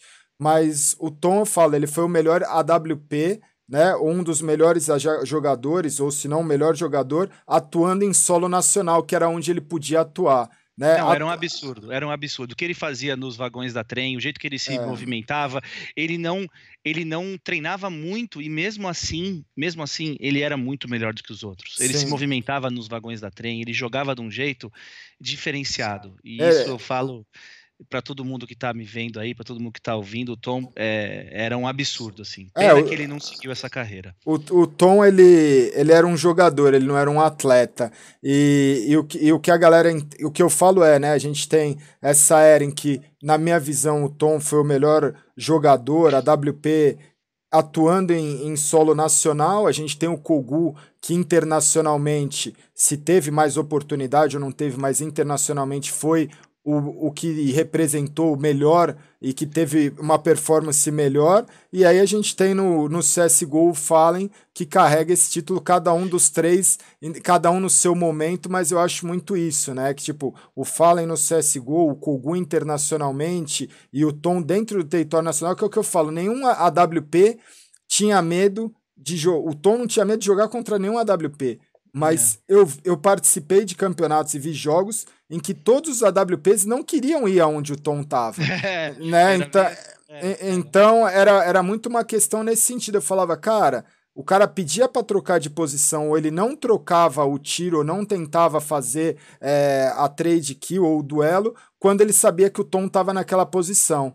Então é muito legal trazer isso. Assim, eu mostrei, eu tenho um vídeo só sobre o Tom, mostrando a movimentação, as coisas que ele criou dentro do, do cenário e tudo mais. E, a, e aí você leva, levanta essa questão muito do. É, eu acho que todos os esportes têm um pouco disso. Né? No, o, o CS ele é ingrato, porque às vezes o entry killer o cara que faz o suporte, o cara que ele é, é aquilo, né? O cara que ele fica negativo numa partida, mas ele fez um trabalho gigantesco, ele deu um ADR gigantesco, ele não é tão bem visto quanto Exato. o cara que matou 40, que matou 30, que matou 50 e por aí vai. Mas ele é uma parte fundamental do time. No, nos outros esportes a gente tem a mesma coisa. Né, o goleiro do futebol, é difícil um goleiro ser eleito o melhor da partida, mas acontece, a gente já teve goleiro sendo eleito o melhor da Copa né? Goleiro sendo eleito melhor da, da, de competições internacionais. Então, eu acho que cada um, né, dentro do vôlei, do basquete, do futebol, de todos os esportes, a gente tem essas funções e o jogador. E até mesmo no, no League of Legends, né? Você vê, muda tudo. É, não é só a visibilidade, não é só o que a pessoa enxerga como ser o melhor, mas até reflete muito na comunidade. É, um, um, fazendo uma analogia, você falou do Dota, né? Vamos trazer o, o Dota agora ele tá é, a PEN tá representando muito bem o Brasil, mas hoje dentro do cenário do MOBA aqui a gente tem o League of Legends que acaba sendo popular porque a Riot faz um trabalho gigantesco aqui dentro, né? Tá dentro da TV e por aí vai. Um suporte ele tem muito menos fãs, ele tem muito menos números nas redes sociais, ele tem muito menos engajamento, ele tem muito menos visibilidade do que alguém que é um AD carry ou alguém que é um mid, né, que exerce uma função, mas que às vezes o cara que é o suporte é o cara que está carregando o time literalmente. Né? Então, é, eu acho que todos os jogos. Principalmente nesse jogo, que o suporte é mais forte no começo do jogo e tem que ajudar o, o carry Sim. a ficar forte pro final, né? Então o carry sem o suporte, ele não é nada. Sim. Se, se o jogo fosse feito só de carry. Mas e quem leva o mérito, quem leva é, a glória, acaba sendo o AD o carry, carry. Por, o carry, por exemplo. Né? Então isso a gente vive um pouco. Eu acho que é, é uma escolha, acaba sendo uma escolha. Né? Quando você vai jogar bola ou quando você vai jogar, exercer qualquer esporte, você sabe que é aquela função. Hoje um goleiro recebe menos que um atacante. Né, uma multa do Neymar, é difícil você ver, uma multa do Neymar, uma multa do Cristiano Ronaldo, do Messi, os jogadores em, em, evidência são gigantescas. Os títulos que, ele tem, que eles têm de bola de ouro são gigantescos, mas às vezes para eles fazerem tudo aquilo, eles precisaram ter um meio-campo, eles precisaram ter um volante, eles precisaram ter laterais que fizeram que tudo aquilo funcionasse para ele ter a liberdade para desenvolver aquilo. Só que é muito difícil você ver a gente é uma bola de ouro. Quando que um volante ou um zagueiro ou um lateral ou um goleiro vai levantar, né, uma, uma bola uhum. de ouro? É muito e, e eu acho que isso é da é da é da sociedade em si, né? O que motiva. O cara, ele quer ser o atacante, ele quer fazer o gol. No CS, ele quer ser o cara que faz mais frag, independente. Exatamente. Se, se o cara que tá lá fazendo a flash, se tá fazendo entry, se tá é, fazendo lurker e às vezes ganhando aquele clutch importante onde ele só fez uma kill, mas foi, foi a kill, ou ele só passou a informação. É, o capitão, que às vezes ele morreu no começo do round ou não, não teve um resultado é o cara que sempre tá de MP9 e, to, e todas as bombas para poder fazer uma tática. Sim, é, existe essa, essa complicação muito grande, mas eu acho que isso a gente não tem como escapar, porque é algo que, como eu falei, já vem da tradição de muitos esportes. Então, Exato. se a gente tomar, é, se embasar nisso, que no futebol, que tem tantos anos já é assim, outros esportes já tem há tantos anos que é assim, no nosso esporte eletrônico não vai ser tão diferente. Vão surgir talentos que vão, né? É o caso, por exemplo, hoje, o Taco. O Taco é uma pessoa que foi muito. É, muitos tubarões foram atrás dele, né? Num momento de complicação. Para mim, mim, o Taco sempre foi o melhor. Exatamente. E o Taco é um cara que já se provou que ele fora de um time, ou ele no seu time, ele tem um impacto dentro de jogo totalmente absurdo. Eu sempre falava para todo mundo que me, que me conhece que para mim o Taco sempre foi o melhor do time dele. Sim. Sempre, sempre, Sim. sempre. Mesmo estando negativo, mesmo morrendo com bomba na mão, entrando sozinho. É porque o pessoal que não conhece muito o CS, tem até comentaristas que pecam nisso também. Eles acham que para você jogar junto com outro player, você precisa entrar junto com ele, você precisa estar tá chiclete, né? Você precisa Sim. entrar junto. Só que muitas pessoas não sabem que no CS você consegue jogar junto mesmo estando separado. Sim. Né? Então, por exemplo, numa trem, você está indo fundo, dois fundos, o fundo pega uma kill, a hora, a hora que o fundo pegou uma kill, todo mundo que está no bomb site dá, todos os CTs que estão no bomb site dá, vão reagir àquela kill. E ali é o momento de um outro player tentar alguma coisa. Sim. Né? Então você está jogando junto com o seu time, mesmo entrando sozinho. Então, Sim. muitas pessoas não sabem de que é possível você jogar junto com o seu outro player, mesmo estando do outro lado do mapa. Sim. Né? Ah, eu peguei uma kill no fundo, aí o cara da B entra na smoke baixo walk. Sim. Né? Então, tipo assim, por quê? Porque você vai pegar o cara da B se é, é rotacionando, se não voltando para um retake B, lá para o outro lado, lá para lá pro Pavinha. E aí, a hora que você entra abaixo, eles estão se reposicionando. A gente viu isso num round, meu, eu achei que a North jogou demais essa final, né? E, e, um round que mostra muito isso, que ilustra muito bem isso, foi um round na Dust 2 que eles estavam de TR, que fizeram um TR impecável, por sinal, em que estava mais ou menos, sei lá, 7 a 1 7 a 0 e que eles, eles, eles foram split B, né? E o time, acho que dois players da North foram B rushando, fazendo granadas sem entrar. Eles só chegaram na boca da B e fizeram flash, flash, smoke e tal. E os outros foram meio caindo pelo escurinho da morte, porque eles sabiam que os caras estavam perdendo de 7 a 1. O Alp não ia é, pescar meio num round desse. Então, eles estavam vendo também que estava sendo feito um smoke ali no meio e os CTs estavam sem info do meio. Então, Sim. o que, que eles fizeram? Eles caíram três meio rápido pelo escurinho da morte e dois foram B direto. E um Alp, o Dupri, que era o Alp deles no meio, ficou cravado meio mas ele não ficou de cara, ele passou e ficou cravado meio na esquina, assim, né? Quando veio as bombas na B, o Dupri, o que, que ele fez? Saiu do meio e foi porta. Porque a qual que ele recebeu dos, dos Ipnix ou de quem estava na B, que eu não me lembro, foi várias bombas B, várias bombas B, talvez um rush B, né? E ele estava sozinho na B. Então o que, que o Dupri fez? Rotacionou. É nesse Nessa segundo hora, que. Nesse segundo, os caras do meio, que estavam, os TR, entraram no walk meio e foram buraco. Exatamente. Então, eles jogaram junto com os players da B que estavam fazendo granada.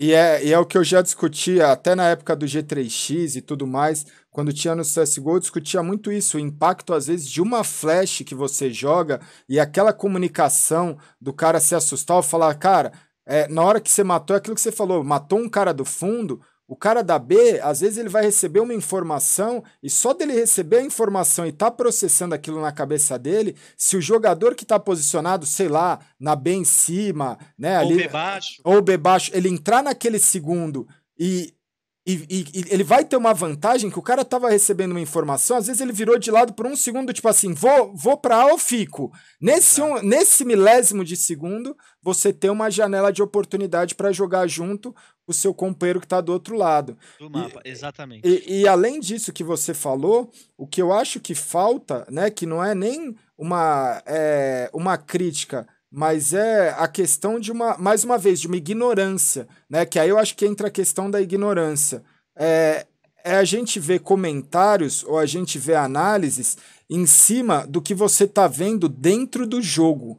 Porque você está assistindo uma partida onde você está comentando o rendimento de um time baseado no que está acontecendo naquele momento.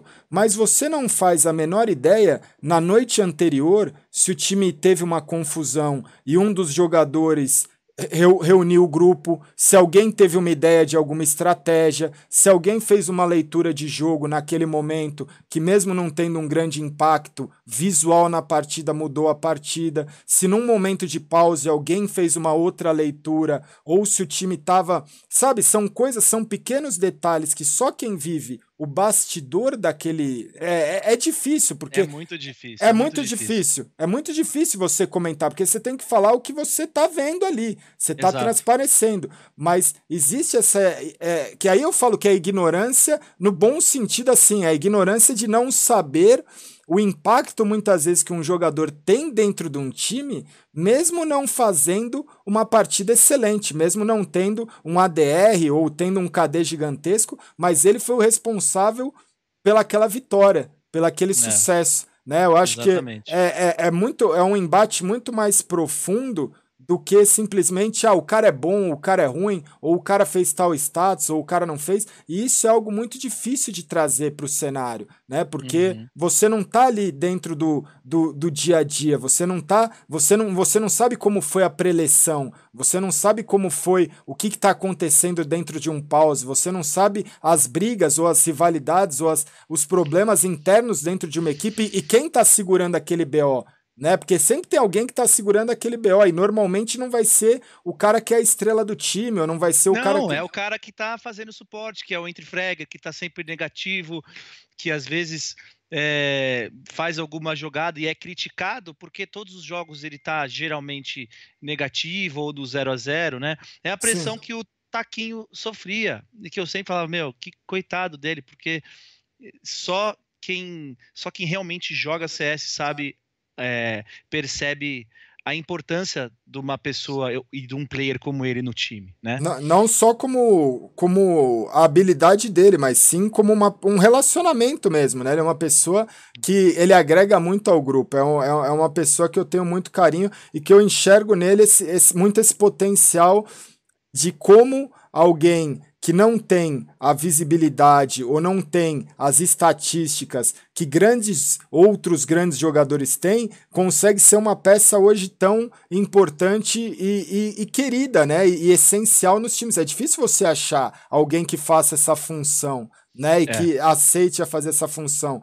E uma coisa interessante que você falou da, da final, né? Que eu não pude acompanhar a final inteira e tudo mais, mas o que eu tava vendo, a semifinal, a gente teve o Mouses versus o North, né?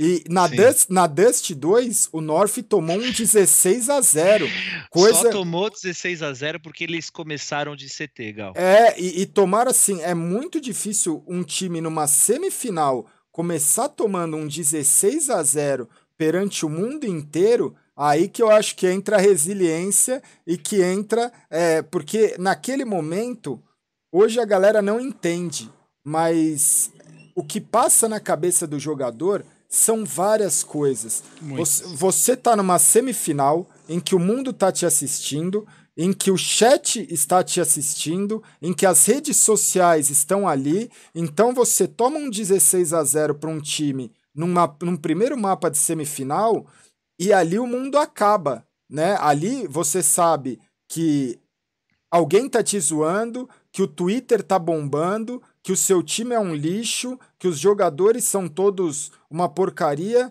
que o outro time é absolutamente superior que o seu só que o jogador ele tem que estar tá blindado de uma forma tão grande para não pensar nisso e pensar como a gente vai reverter esse 1 a 0 e passar para a final. Isso que eu acho que é o mais legal, né, do o nosso... mais importante nesse caso é o capitão. Se o capitão Sim. tá passando uma vibe boa pro time, mesmo tomando 16 a 0, se o capitão tá focando naquilo que eu sempre falei, nas coisas que eles podem reagir, nas coisas que eles podem atuar, e se ele traz para o time uma vibe boa, o time consegue virar. né? Então, eu, eu fiquei de cara mesmo, porque mesmo eles tomando 16 a 0 contra o Mouse Sports na semifinal, eles não baniram na final. Sim. E aí a Astralis foi lá e picou a Dust 2, Sim. achando que, mano, é o mapa que a gente vai dar 16 a 0 neles e tomaram 16 a 1. Então, é isso que faz a diferença num time, num top time para um time tier 2, tier 3. É você saber voltar de uma partida que está praticamente perdida, né? Ou de um MD3 que está praticamente perdido, e saber passar essa vibe boa e saber passar, fazer com que os jogadores não sintam aquela pressão, porque a pressão existe em qualquer momento, existe no começo da, da partida, existe no seu dia a dia, existe numa, na hora que você for para LAN. Você imagina só, né? Um time que nem o meu, que está ganhando tudo na internet, vai para LAN, se a gente perde um jogo, Sim. imagina a pressão que está sobre a gente, né? Sim. Então tem uma pressão absurda, absurda. A gente tem que provar, né, para todo mundo que nos assiste, que a gente também é bom na LAN, porque a gente ganha tudo na net, né? Então é complicado. Então, se o capitão, se o coach que está ali junto com ele não consegue transmitir essa vibe boa, esse ambiente legal para as pessoas trabalharem, tudo vira uma bagunça, né? Os jogadores sentem a pressão. Se você, eu não sei se você viu a final da Liga Pro, mas a gente estava na Mirei, a gente estava perdendo de 9 a 1 para Isurus. E a gente virou e ganhou de 16 a 10, ou seja, Caramba. a gente fez 15 rounds e tomou Sim. um só. Né? Então, o que, que muda ali? Ali muda o fato da gente estar tá round a round pensando no que a gente deve fazer e não do que eles estão fazendo.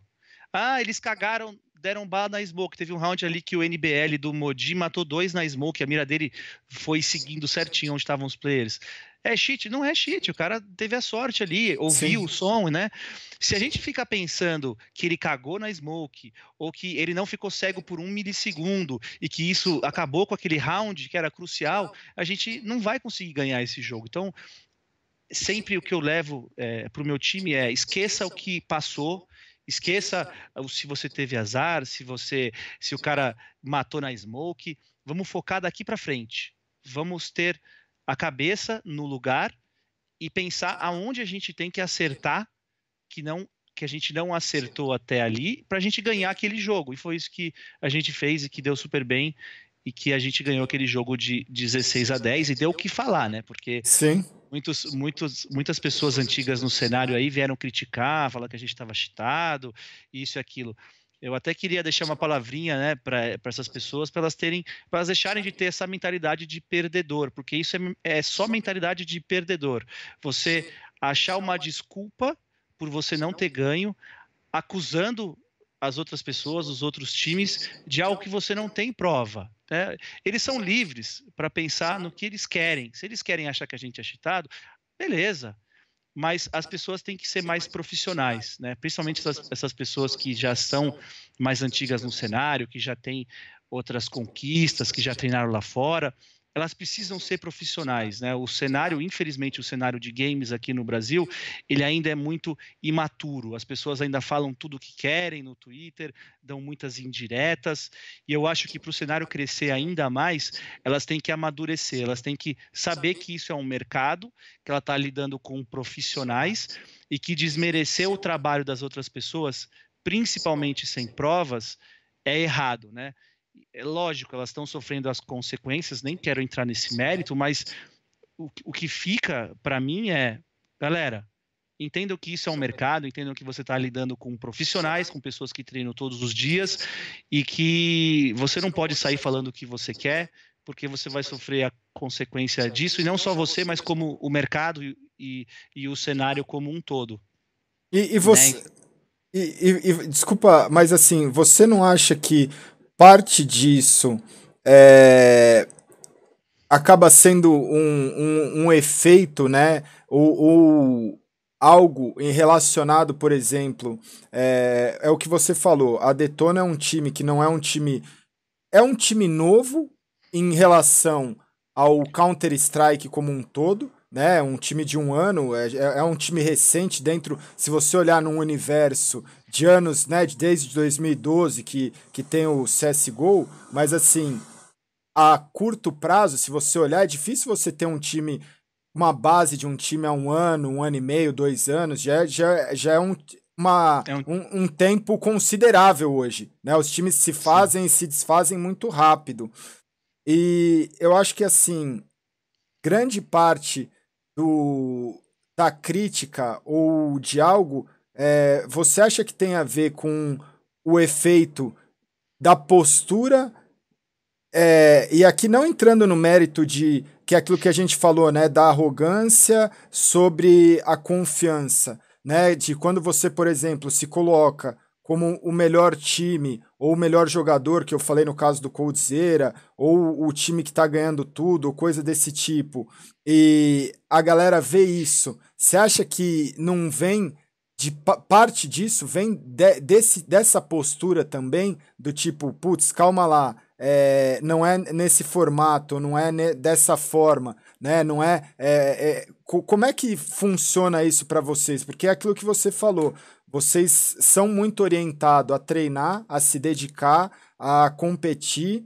É, vocês querem buscar o seu o, o lugar de vocês nacionalmente, internacionalmente, mas se a gente for olhar é, no histórico, no retrospecto, não significa que alguém que nunca ganhou nada não possa ser melhor que alguém que conquistou alguma coisa, ainda mais no CS, que todos os é, dias. Em nenhum lugar, em nenhum esporte. Em né? nenhum é por esporte. Isso que eu falo, é por isso que eu falo, a gente não pega jogador pelo histórico, nem por quantas medalhas ele tem, nem por onde ele já jogou. A gente pega com uma base mais sólida do que ele é hoje, do que ele quer ser amanhã e o que, que ele está disposto a deixar de lado para ser essa pessoa, né? Sim. Porque no nosso time, principalmente, a gente tem que deixar de lado várias coisas: a família, as namoradas, os finais de semana, os feriados. E é assim, o, o meu time hoje, ele é 100% focado no CS. Existem outros times no cenário, times grandes, que tem players que fazem faculdade, e aí o time, o time, se adapta, né? Ah, de quarta e quinta a gente não pode treinar antes das nove, porque o fulano tem faculdade. Era o caso do,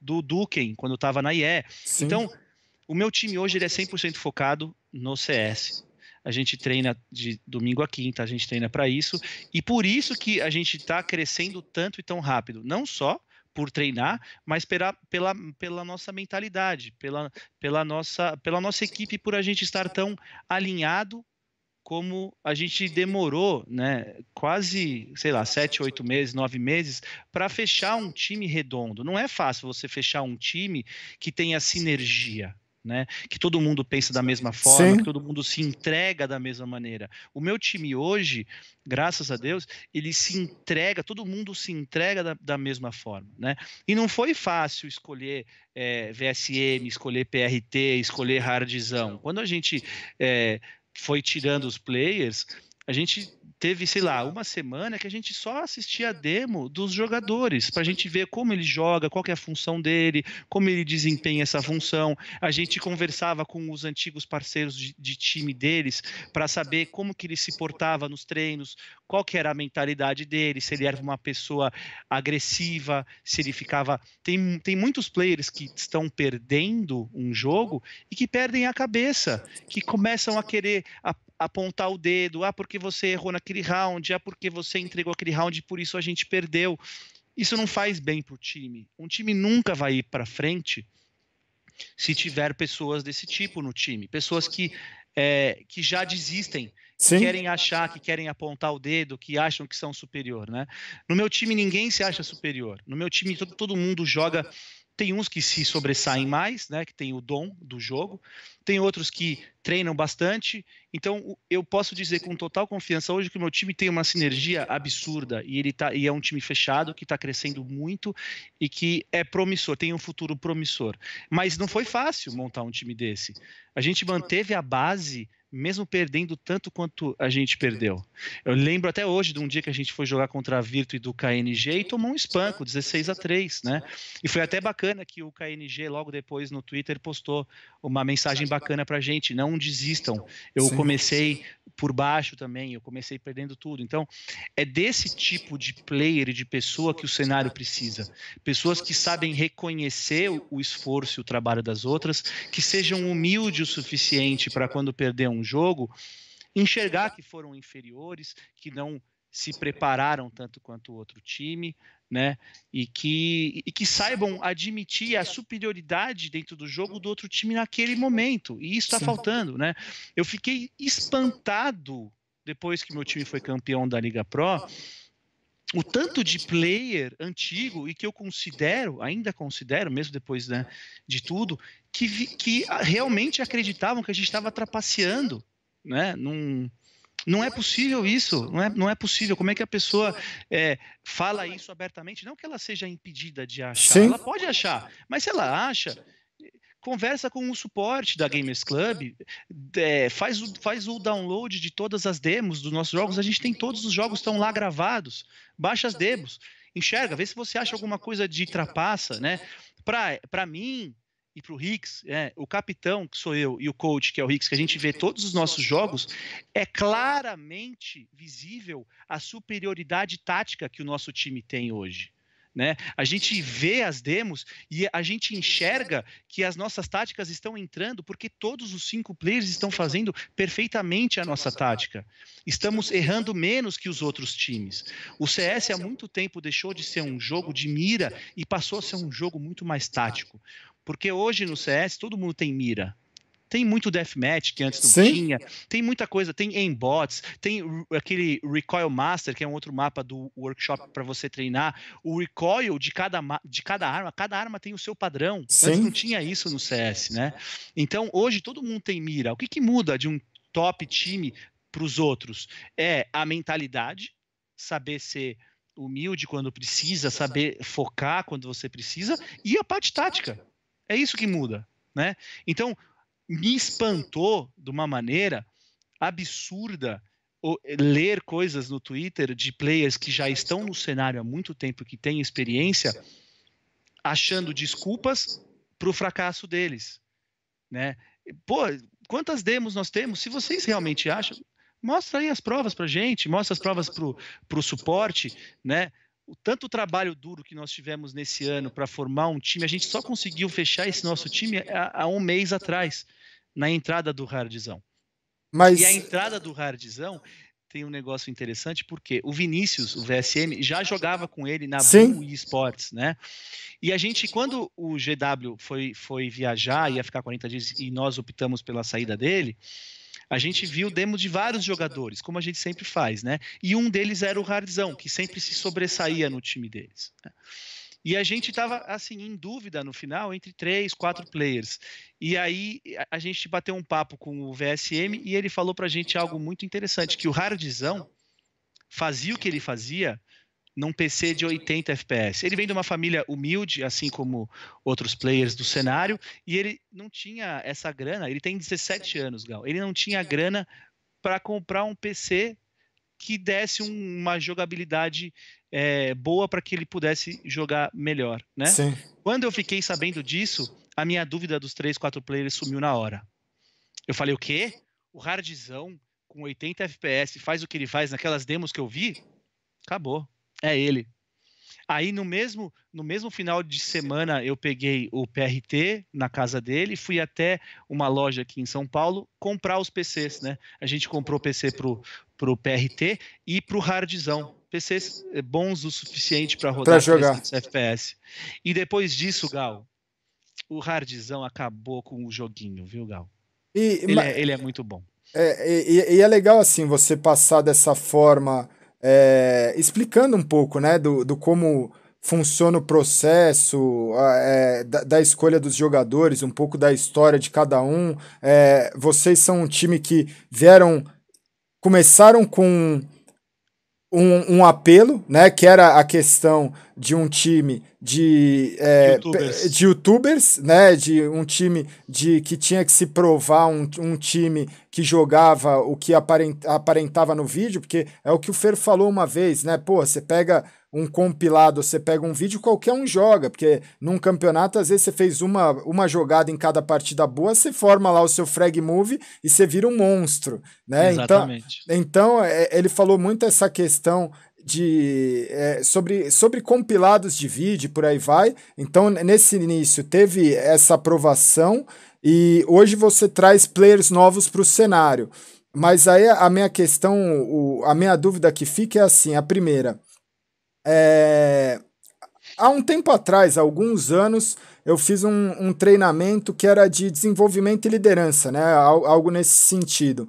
E tinha uma dinâmica em que as pessoas passavam e iam falando coisas para você, né? Iam falando coisas para você do mais, te ofendendo da, é, aleatoriamente, né? Ofendendo aleatoriamente. E uhum. só e, e depois que aquilo aconteceu, a pessoa que estava liderando essa dinâmica, ela explicou, ela falou assim, olha, é, guarda para você aquilo que de alguma forma te ofendeu ou quando você escutou é, mexeu com você de alguma forma. Porque se, se não te mexeu de nenhuma forma ou não te é, tocou, é porque aquilo não significa nada para você. Então é algo que você talvez não precise trabalhar. Né? É, hoje é, existe é, esse ataque que você falou do pessoal é, falando sobre o time, é, o desempenho na internet, o desempenho nos campeonatos, mas o, o porquê que isso ainda incomoda numa questão de é, você levar para você, se você tem a convicção de que a, Detona hoje é um dos principais times, é um time que joga bem, é um time que é, tá brigando pelo topo, que é um time top nacional e que tem toda é, é, esse talento, que tem toda, né, tem toda é, essa base. É, esse comentário ele acaba sendo um pouco supérfluo, né? Mesmo eu, eu entendo que a revolta não seja do comentário, e sim da atitude ou da postura de alguma pessoa que poderia estar tá falando alguma outra coisa. Eu entendo. Bem interessante, bem interessante a sua pergunta. É... É, no caso, Gal, é o seguinte: é, eu desde de quando eu jogo CSGO, desde o começo, eu sempre sofri ataques até de pessoas que são grandes no cenário e que achavam que eu usava trapaça em fechados, etc. Eu nunca dei bola para nenhuma delas, nunca me afetou de nenhuma forma, até porque hoje eu ainda jogo CS. Mas a partir do momento que a pessoa vem logo depois de uma, de uma vitória nossa da Liga Pro, Sim. em que a gente trabalhou tanto para vencer e que a gente perdeu tanto nesse um ano, ela não está falando do meu jogo e nem do jogo dos meus companheiros de equipe. Ela está falando do meu trabalho, da minha índole, do meu caráter, porque alguém que trapaceia num jogo, ele, ele não está trapaceando no jogo, ele está usando uma forma de trapacear em tudo. Ele, para mim, ele é um ladrão, né? Para mim, ele tá roubando, ele tá tirando o a, sonho, a oportunidade, o sonho dos outros players para querer mostrar que ele é alguém que ele não é no, no jogo, sabe? Então, quando o meu time não foi nem para mim, né? O que me deixou, se fosse só para mim, Gal, eu não teria Sim. nem lido, porque eu sofro, é, eu sofro esse tipo de coisa faz tempo, de pessoas que Sim. acham que eu trapacei, papapá. Mas foi para o meu time, foi para o meu trabalho, foi para minha equipe. E eu não admiti isso porque só eu sei e o meu time sabe quanto a gente batalhou quanto a gente trabalhou e quanto a gente abriu mão para estar tá aonde nós estamos hoje, né? Então, eu tenho 31 anos, mas os outros têm tudo 18, 17, Sim. 20, né? Então, eu me senti na obrigação de defendê-los e de mostrar não só para o que atacou, mas para os outros que estão por trás, e não são poucos, são muitos jogadores de várias equipes aí que estão em Liga Pro e tal, que a gente não está brincando, Gal, que a gente está dando a vida e o sangue. E enquanto eles estão no Twitter chorando, a gente está treinando. E enquanto eles não tiverem uma prova, e eles não vão achar uma prova, eles vão perder o tempo deles com essa mentalidade de perdedor, de sempre querer arranjar uma desculpa para o fracasso deles, enquanto a gente vai estar tá trabalhando não para ser o melhor time do Brasil, mas para ser o melhor time do mundo. Né? Eu tenho uma mentalidade comigo de que se você treinar para ser o melhor time do Brasil, tipo, ah, 20%, 30% melhor que os outros times no Brasil, você vai perder uma hora ou outra. Porque uma hora uhum. ou outra você morre na smoke, uma hora ou outra o cara ganha um round crucial que custa 3. Caramba, tá 3 a 0 o seu primeiro round armado de CT, você vai e ganha num clutch. Só você ficou vivo. Aí no outro round os TRs vão e num rush, num, numa aposta, eles ganham aquele round e quebraram vocês. Vocês estão eco, vocês estão forçados mais um eco, mais. Então, Sim. se você trabalhar para ser 20% melhor que os outros, você vai perder uma hora ou outra. O meu time não trabalha para ser 20% melhor que os outros. O meu time trabalha para ser 100%. 200% melhor que os outros. A gente quer, mesmo num dia ruim, com azar, a gente quer ganhar aquele jogo. Né? Então, é isso que, os, que eu quero muito que, que seja a mentalidade de, não só do nosso time, mas de todos do cenário. Porque, como eu disse antes, a concorrência gera benefício para todos os lados. Sim. Se os outros times estiverem treinando tanto quanto a gente está, o cenário vai crescer como um todo e daqui a pouco o Brasil vai ser referência mundial de CSGO. Sim, né? já vai... Não vai ser a Dinamarca que tem Astralis e North no top 4. Vai Sim. ser o Brasil que vai ter é, IBR, LG, Team Wild no top 10. E é isso que Sim. eu sonho. Sim, né? é isso que todo mundo, todo mundo quer, né?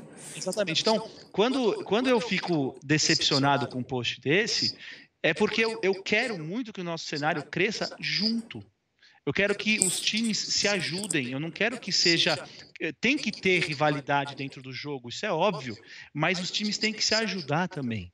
É, existe toda uma.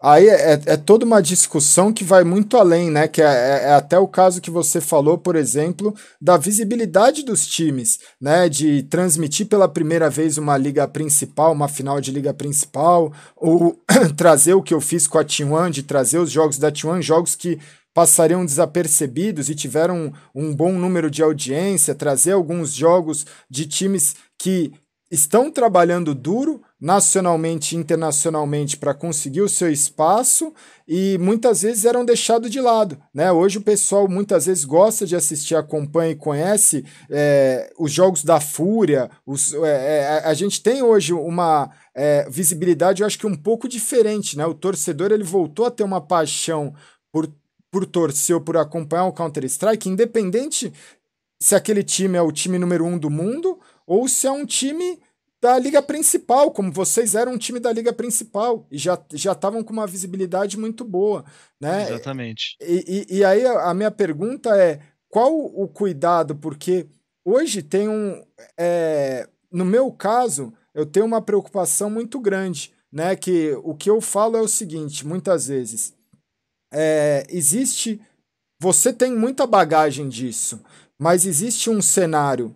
É, o Counter-Strike ele é um universo complexo para o jogador e para o time, porque existe o cenário competitivo existe o cenário casual, né? existe toda a parte do público. Existe são são mundos diferentes. O cara que joga um game casual, o cara que acompanha o esporte, mas ele não faz parte de nenhum, de nenhum time, o cara que ele só simplesmente assiste e não e, e, e, e nem joga Counter Strike, mas gosta de assistir, também já já existe essas pessoas hoje. E, e a gente tem os jogadores mesmos profissionais. É, quando você tá com um time onde você falou que vocês ainda não têm uma, uma gaming house, vocês não têm, eu não sei quantas partidas é, vocês conseguiram atuar é, em LAN ou jogando em conjunto. É, é um déficit, é um problema hoje para o time de vocês em relação aos outros times que já têm talvez uma bagagem maior, né, ou, ou uma bagagem de mais tempo em relação a isso. Porque o que eu tento explicar para a galera é o seguinte: eu tô na minha casa, né, igual você tá na sua, a gente tem a nossa cadeira, a gente a tem nossa mesa, a nossa mesa, o nosso ajuste, o teclado tá de um jeito, o monitor tá de um jeito, o mousepad, a gente tem, tipo, é, é um outro jogo. Quando você vai para lan house, é aquilo lá, você pega um computador que às vezes tem uma placa de vídeo diferente da que você usa, que tem um, um, um monitor que não é o monitor que você usa, que às vezes, cara, quantos campeonatos eu joguei que a bancada, o mousepad ficava meio torto e você não conseguia. Grudado no teclado do outro, o, gru... funk, o funk surface. Né? Exatamente. Né? Ficava com a borrachinha grudada no teclado, que você virava o mouse e batia no teclado do seu parceiro. exatamente, é uma, é uma outra experiência, é uma outra vivência muito grande. Hoje,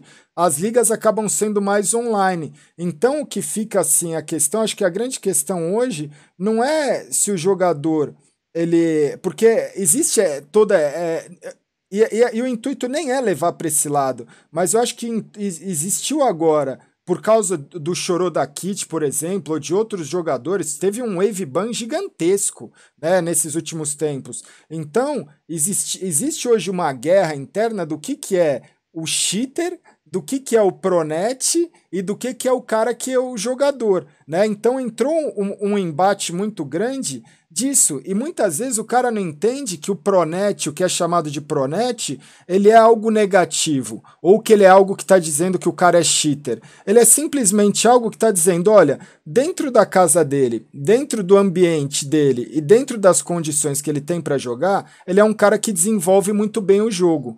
Num ambiente onde você é, adiciona alguns elementos, como esses que eu falei, do computador ser diferente, o monitor ser diferente, é um palco, não é um palco, tem público, não tem um público, qual é o peso daquela competição, o outro time está na frente de você, não está. É, são elementos que você vai adicionando que você ainda não tem o teste sobre isso, né? Como vocês, como vocês trabalham isso assim? Porque deve existir esse trabalho do tipo, cara, em algum momento a gente vai começar a participar desse circuito onde vão existir finais, igual tem a da GC Masters, ou outros campeonatos de LAN, acredito que está por vir, BGS, mas enfim, vão existir campeonatos, não vai deixar de existir, nem que seja em menor número, mas vão existir campeonatos de LAN.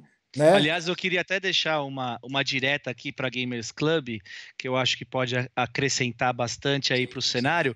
A EA Game, pelo visto, se desfez, né? Eles não são mais o time do Kaique, do ZQK e tal se o time deles não for participar da GC Masters, porque não estão mais fazendo parte da org, eles chamarem o, o nosso time. A gente tem total vontade e, e, nós queremos muito mostrar o nosso trabalho dentro da, da LAN House. Mas é aquilo que, que você falou, Gal.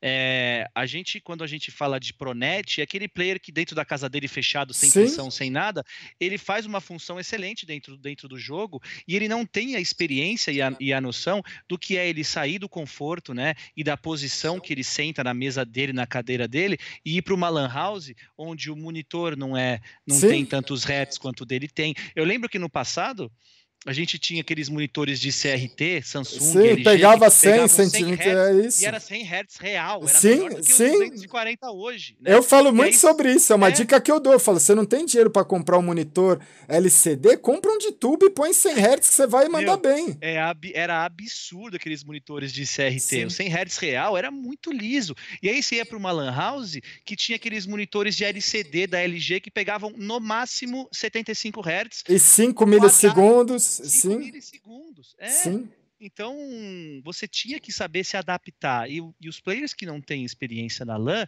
eles, eles ainda não sabem. Mas isso vem com o tempo, né? Vem. Então, essa pressão toda que tem em cima do, do, time faz com que o time que seja muito bom na internet chegue na LAN e tenha essa pressão. Pode ser que ele desempenhe uma função muito boa, como, como pode ser que não, né? Sim. Até os top times aí tem uma zebra ou outra, perdem de 2 a 0 de um time aí que não é nada. Sim. Né? Principalmente numa MD1, no Major, por exemplo, você vê times do top times aí, top tier 1 aí, perdendo para times que estão chegando num MD1, deu uma zebra ou outra, os caras perdem. Então, é, essa pressão você tem que saber lidar e você tem que trabalhar isso, principalmente nos mais novos, que são eles que realmente sentem mais essa pressão, né? Porque nunca passaram por uma pressão igual, não só no CS, mas como na vida. E aí, a hora que chegam para jogar um campeonato de LAN desse, se sentem ameaçados, tem essa pressão e tudo mais. Então, isso tudo tem que ser um trabalho do time ao redor desses, né, para que eles cheguem na LAN e consigam desempenhar a função que eles já vêm fazendo na internet. É, é dessa forma que hoje vocês têm se preparado para esse momento, né? Porque a, a, a, preocupação que eu vejo, eu falo muito nesse sentido, né? O pessoal tem muitas coisas que eu falo assim. É, é um universo diferente, né? É um universo onde você pode chegar e, e acontecer coisas é, muito boas ou muito ruins. A queda, a ascensão e a queda de um jogador profissional ela é, é, muito complicada, porque às vezes o cara aparece como uma revelação em um ano e aí vira aquela brincadeira, né? Tal jogador é revelação há cinco anos, ou tal jogador não consegue encaixar ou, ou, ou não para, é, muda de time a, a, todo momento. Ou um, é difícil você construir uma base, igual você falou, né? Dentro da Detona, uma base que começa a perdurar um ano, dois anos, três anos. Então existe um monte de coisas relacionadas a isso que é pô, a, postura do jogador, a, o pensamento do jogador, o como ele se comporta na LAN, num campeonato importante, num grande classificatório, ou coisa desse tipo. É, existe uma série de coisas, e, e, a minha dúvida era muito como é que existe essa, essa preparação, né? Porque, por exemplo, quando você falou é, da movimentação, ah, o, é, a movimentação do VSM ela é muito semelhante com a do Tom. É, é algo que, por exemplo, eu nunca parei para analisar e, e, e, eu não consigo determinar. É algo que eu falo assim: a minha preocupação, pessoal, falando com você abertamente, é assim: hoje você pode criar um hype que é um hype interessantíssimo e é um hype super legal, desde que aquele jogador, e eu torço para que o jogador dê certo, para que o jogador represente o Brasil. E eu não estou falando só de um jogador, eu estou falando de todos os jogadores que aparecem, como é o caso de um TRK, que eu brinco que ele é o Coldzera brasileiro, o Maluque, o Maluque, que já está há um tempo, o Cacerato. São jogadores que eu falo assim, cara, são jogadores que eles estão jogando ligas que são ligas que não, não são ainda do, do, do top escalão, quando eles chegam nessas ligas onde eles enfrentam times do Tier 1, Tier 2, eles têm pro, grandes problemas em relação a isso, né? Então a gente cria todo né, uma, uma coisa muito lúdica em relação a isso, mas eles sabem que eles têm um caminho muito grande a ser percorrido. Quando a gente fala, por exemplo, de um Tom, é, é um jogador que, por exemplo, na DreamHack, que foi campeão mundial, teve jogo que ele teve que jogar com o mouse, com, com o teclado no colo. Porque a gente foi jogar a Bioc e o espaço que deixaram para a gente de cinco jogadores, é, eles diminuíram para quatro. Então não cabia. Em quatro metros não cabe cinco jogadores. Então eu vi ele, ele ganhar em LAN, num computador alugado, num monitor de tubo, contra um time sueco é, muito bom, ou, ou o time o, o Spirit of Amiga, um time nórdico muito legal e que foi o, o jogo principal que teve antes de a gente partir para a competição principal, eu vi o Tom jogar um, uma partida com o mouse, com o teclado em cima do colo, porque o mouse, o teclado não cabia na bancada. Né? Então eu falava assim, caralho, velho, ele é um jogador que ele tá jogando contra um time que tá jogando nos próprios computadores da casa deles, que eles levaram até o evento, porque essa fase inicial do campeonato era em LAN, mas cada um levava o seu equipamento. É, ele está jogando num computador alugado, num monitor alugado, numa bancada completamente. É, não, eu não tenho palavras para descrever. Era uma, era uma madeirite e com o teclado em cima do colo. Né? E ele conseguia exercer uma função, uma movimentação muito bacana, porque ele tinha uma experiência, é um, é um cara que ele nasceu. É, tem o dom, Gal. Tem, tem, existem tem... pessoas que têm o dom, que é o caso do Tom, existem pessoas que são dedicadas, que é o caso do Kogu. Eu Sim. tenho total é, conhecimento para falar, porque eu ficava na casa do Kogu um mês, um mês direto. Sim dormindo lá todos os dias. A gente jogava, jogava, jogava, jogava. Tanto é que até surgiu aí boatos que eu era primo dele. Nem sei se foi ele que falou ou como é que foi, mas todo mundo achava que o Guto Style do, do CS 1.6, que era é, era uma analogia ao hardstyle que ele sempre usava, era primo dele. Talvez ele tenha falado, talvez alguém tenha falado, mas eu conhecia muito o jogo dele, eu conheci muito o jogo do Tom, e, e é impressionante. O Tom, para mim, é o cara que tinha o dom do CS, Sim. e o Kogu, para mim, era o cara que era dedicado. Era se precisasse ele jogar. Por dia. É, se ele, ele jogava 20 horas, 18 horas 20 por dia. Horas, sem né? parar, sem parar. Ele era dedicado demais, né?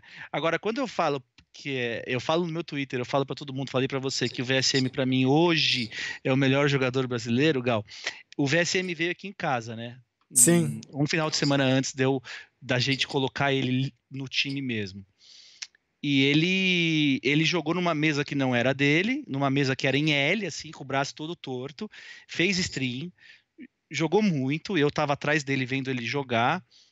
Ele joga igual ao que ele joga com o mouse na mão direita, ele joga na, na mão esquerda, Gal. Ele é ambidestro. Tá. Então ele, ele joga com o mouse na mão esquerda, clicando com a mão esquerda, andando no T, no F, no G e no H, e ele dá tanta bala quanto ele dá. eu, em tanto tempo de CS, jogando junto com o Tom, jogando junto com o Kogu, eu nunca, eu nunca vi alguém que, que tivesse esse dom que ele tem. Porque ele realmente tem o dom. Para mim, ele tem o dom, né? Então, eu, eu falo isso abertamente, até brinco também, mas assim, ele, ele, ele é um cara diferenciado no cenário. Ele se movimenta. E não é nem a mira, Gal, porque a mira, como eu falei, todo mundo tem. Sim. A diferença dele é a movimentação, é o crosshair placement, ele tá sempre ligado onde pode ter um cara, onde não pode. Tem até jogadas que ele faz que as pessoas, os players sabem aonde ele tá, né? Que é o caso do Kogu ali na na, na Inferno, que ele sobe sozinho, Sim. as pessoas sabem que ele tá ali. E mesmo assim, as pessoas vão ali, os players vão ali, ele leva dois, três. Então, tipo assim, ele é diferenciado. O que precisa acontecer agora, né, é ele ir para uma lan house e as pessoas conhecerem realmente ele, Sim. né? É, mas eu, eu, não tenho dúvidas que isso vai acontecer e eu tenho muita vontade, de verdade. As pessoas acham que a gente fugiu da Lan House, que a gente desistiu de um Qualify presencial. Na verdade, a gente não desistiu do Qualify presencial. A gente viu que tinha outros Qualifies online. O Tiburcio mora no Rio Grande do Sul. O Tiburcio precisaria pagar a passagem e o dinheiro não está fácil para ninguém. Não é porque o Tiburcio tem 10 Sim. mil reais de skin que ele pode gastar mil, mil, mil e poucos reais para vir fazer uma passagem. Se, tinha, se ia ter ter outros dois qualifies online, a gente optou por fazer os outros qualifies online. E mais, a gente, a gente só teve esse conflito de horários recentemente porque estava tendo a GGBet no mesmo horário da Gamers Club do Qualify online. A gente, se a gente quisesse realmente fugir da Gamers Club presencial, a gente teria simplesmente abandonado o Gamers Club online, o Qualify, e teria jogado a GGBet. A gente não teria perdido nenhum jogo, estaria agora na final. Sim. Então, tipo, a gente, a gente decidiu que a gente queria jogar o Qualify Online da GC Masters, jogamos contra a Isurus no, no GGBet daquele jeito que todo mundo viu, e tentamos passar na Gamers Club Masters. A gente não perdeu nenhum jogo na Gamers Club Masters, a gente não entregou. É que a gente chegou na final contra a Fúria e na Game pela Lower. E a gente infelizmente ganhou um mapa e perdeu outro, e eles estavam com um mapa de vantagem e eles ganharam. O que a gente mais quer nesse momento é ir para a Lan House e mostrar para todo mundo aí que o Rarizão dá tanta bala quanto ele dá, que Sim. o VSM dá, dá, tanta bala quanto ele dá, que o PRT também, que o Tiburcio também, e até eu aí que geralmente estou negativo, mas eu estou sempre naquela maneira do gaulês full foda-se. Sim. Tô sempre, tô sempre de MP9, Sim, puxando, pegando informação, eu tô, eu tô no full foda-se, né? Mas eu tô ali no time, né? É uma peça que, para quem não entende tanto do jogo, pode não ser tão essencial, mas é né? É o capitão, é o cara que se que se é porque a gente SNG e tudo mais. A gente veio de outra época, que é o que você falou, né? Você pegou o início onde não tinha o status, não tinha a estatística, não tinha o KD depois da partida. Você simplesmente olhava num fórum muitas vezes e olhava o time que ganhou e o time que perdeu, qual colocação o G3X ficou. Foi vitória ou foi derrota? Quem matou mais ou quem matou menos, no nosso time nunca aconteceu isso. Nenhum time, nenhum jogador nunca chegou dentro do time depois de uma partida e falou: Porra, você viu, não existia MVP. O MVP era o time, o MVP era quem ganhava, saca? Pra Nunca... mim é isso que interessa, Gal. É, é, é, é, é, muito legal isso, porque às vezes as pessoas não entendem e falam, cara, seu KD, o, e, e, outra, eu jogo por diversão, eu jogo porque eu gosto do CS, né? Então eu jogo no estilo que eu jogava antigamente. A, a única diferença é que antigamente eu fazia tudo isso que você falou, porque o que o pessoal não entende e aí é, é uma coisa só para explicar um, um, paralelo bacana que eu achei uma, uma oportunidade, que é assim, no começo do bate-papo você falou, passar horas e horas jogando não significa que você está treinando. Hoje eu passo horas e horas da, do meu dia há meses jogando Counter-Strike. Teve meses que eu joguei mais de 350 partidas. Mas isso não significa que eu estou treinando Counter-Strike. Não é quantidade, Gal, é. Não é, não é quantidade, é o que eu tento explicar. O pessoal fala assim, pô, você melhorou, mas você não melhorou tanto, ou, ou então você continua ruim. E eu falo assim, cara, eu estou jogando, eu estou brincando, eu estou jogando Counter-Strike, eu não estou treinando. Você não vai, e essa é a prova. Você não vai melhorar dessa forma. Por quê? Porque para jogar profissionalmente, a pessoa tem que dedicar. Eu falei, eu já vivi isso na minha vida, eu já acordei quatro e meia da manhã para chegar na Lan House, para pegar o metrô, né? Ia a pé até o metrô, ia até o metrô, chegava na Lan House que era 24 horas, fazia 5, 6 horas de DM sozinho, comia alguma coisa na LAN, jogar, assistia mais 3, 4, 5 horas de replay, aí das 5 às 10 o meu time chegava para treinar, eu treinava com o time, das 10 à meia-noite eu jogava mais DM na Lan House e fiz isso durante 2, 3, 4 anos seguidos. Então falava, a minha vida era totalmente dedicada a melhorar minha performance dentro do jogo. Hoje, não, eu, não é, é, é eu não entro num DM, eu não assisto uma POV de um jogador, eu não assisto, eu não pratico o jogo para ser o melhor ou para evoluir. Eu pratico o jogo para ser um background bacana para mainstream de quem gosta de assistir. E esse é o grande diferencial. Você não vai melhorar simplesmente sentando e jogando 10, 15 mapas por dia, né? E aí uma brincadeira, uma questão que eu levo é assim, a gente falou, trouxe o paralelo do Coldzera. E aí que eu acho que mora o perigo. O Coldzera que você falou, pô, o Coldzera é estranho ele falar que ele é o melhor do mundo. Mas aí quando você coloca que alguém é o melhor do Brasil, a gente entra nessa mesma caixa. E o meu medo é a frustração de hoje a gente viver num, numa era da internet onde a pessoa é muito é, atacada. Hoje os tubarões é, são, como você falou, né? Hoje os tubarões eles estão muito mais próximos, eles são, têm um, um volume maior e, e, e, a chance de você ser atacado é muito grande, né? Então, quando você coloca uma, uma postura, um questionamento em cima disso, vão existir uma série de fatores que emocionalmente, na hora que esse jogador chegar na LAN, vai ser complicado, né? É, é, é, por mais que tenha uma confiança, vai ser complicado no sentido de assim, puta, será que esse cara vai render? Será que ele não vai render? Será que ele realmente é o melhor jogador do Brasil? Eu, Ou... falo, eu falo isso, Gal. Eu não falaria de ninguém, mas eu falo isso porque eu não tenho dúvidas. Assim, é... me, mesmo com a maior pressão do mundo, mesmo com a maior pressão do mundo, é, é um absurdo mesmo. É um absurdo mesmo. Mas, eu te convido um dia, se quiser. A gente é, pode até combinar de ir na Power Lounge para você assistir um pouquinho, uma palhinha. Uma, uma mas, palhinha. Mas, mas, é um absurdo. Mas o, o, o, mundo que, que eu discuto e que eu acho interessante é assim.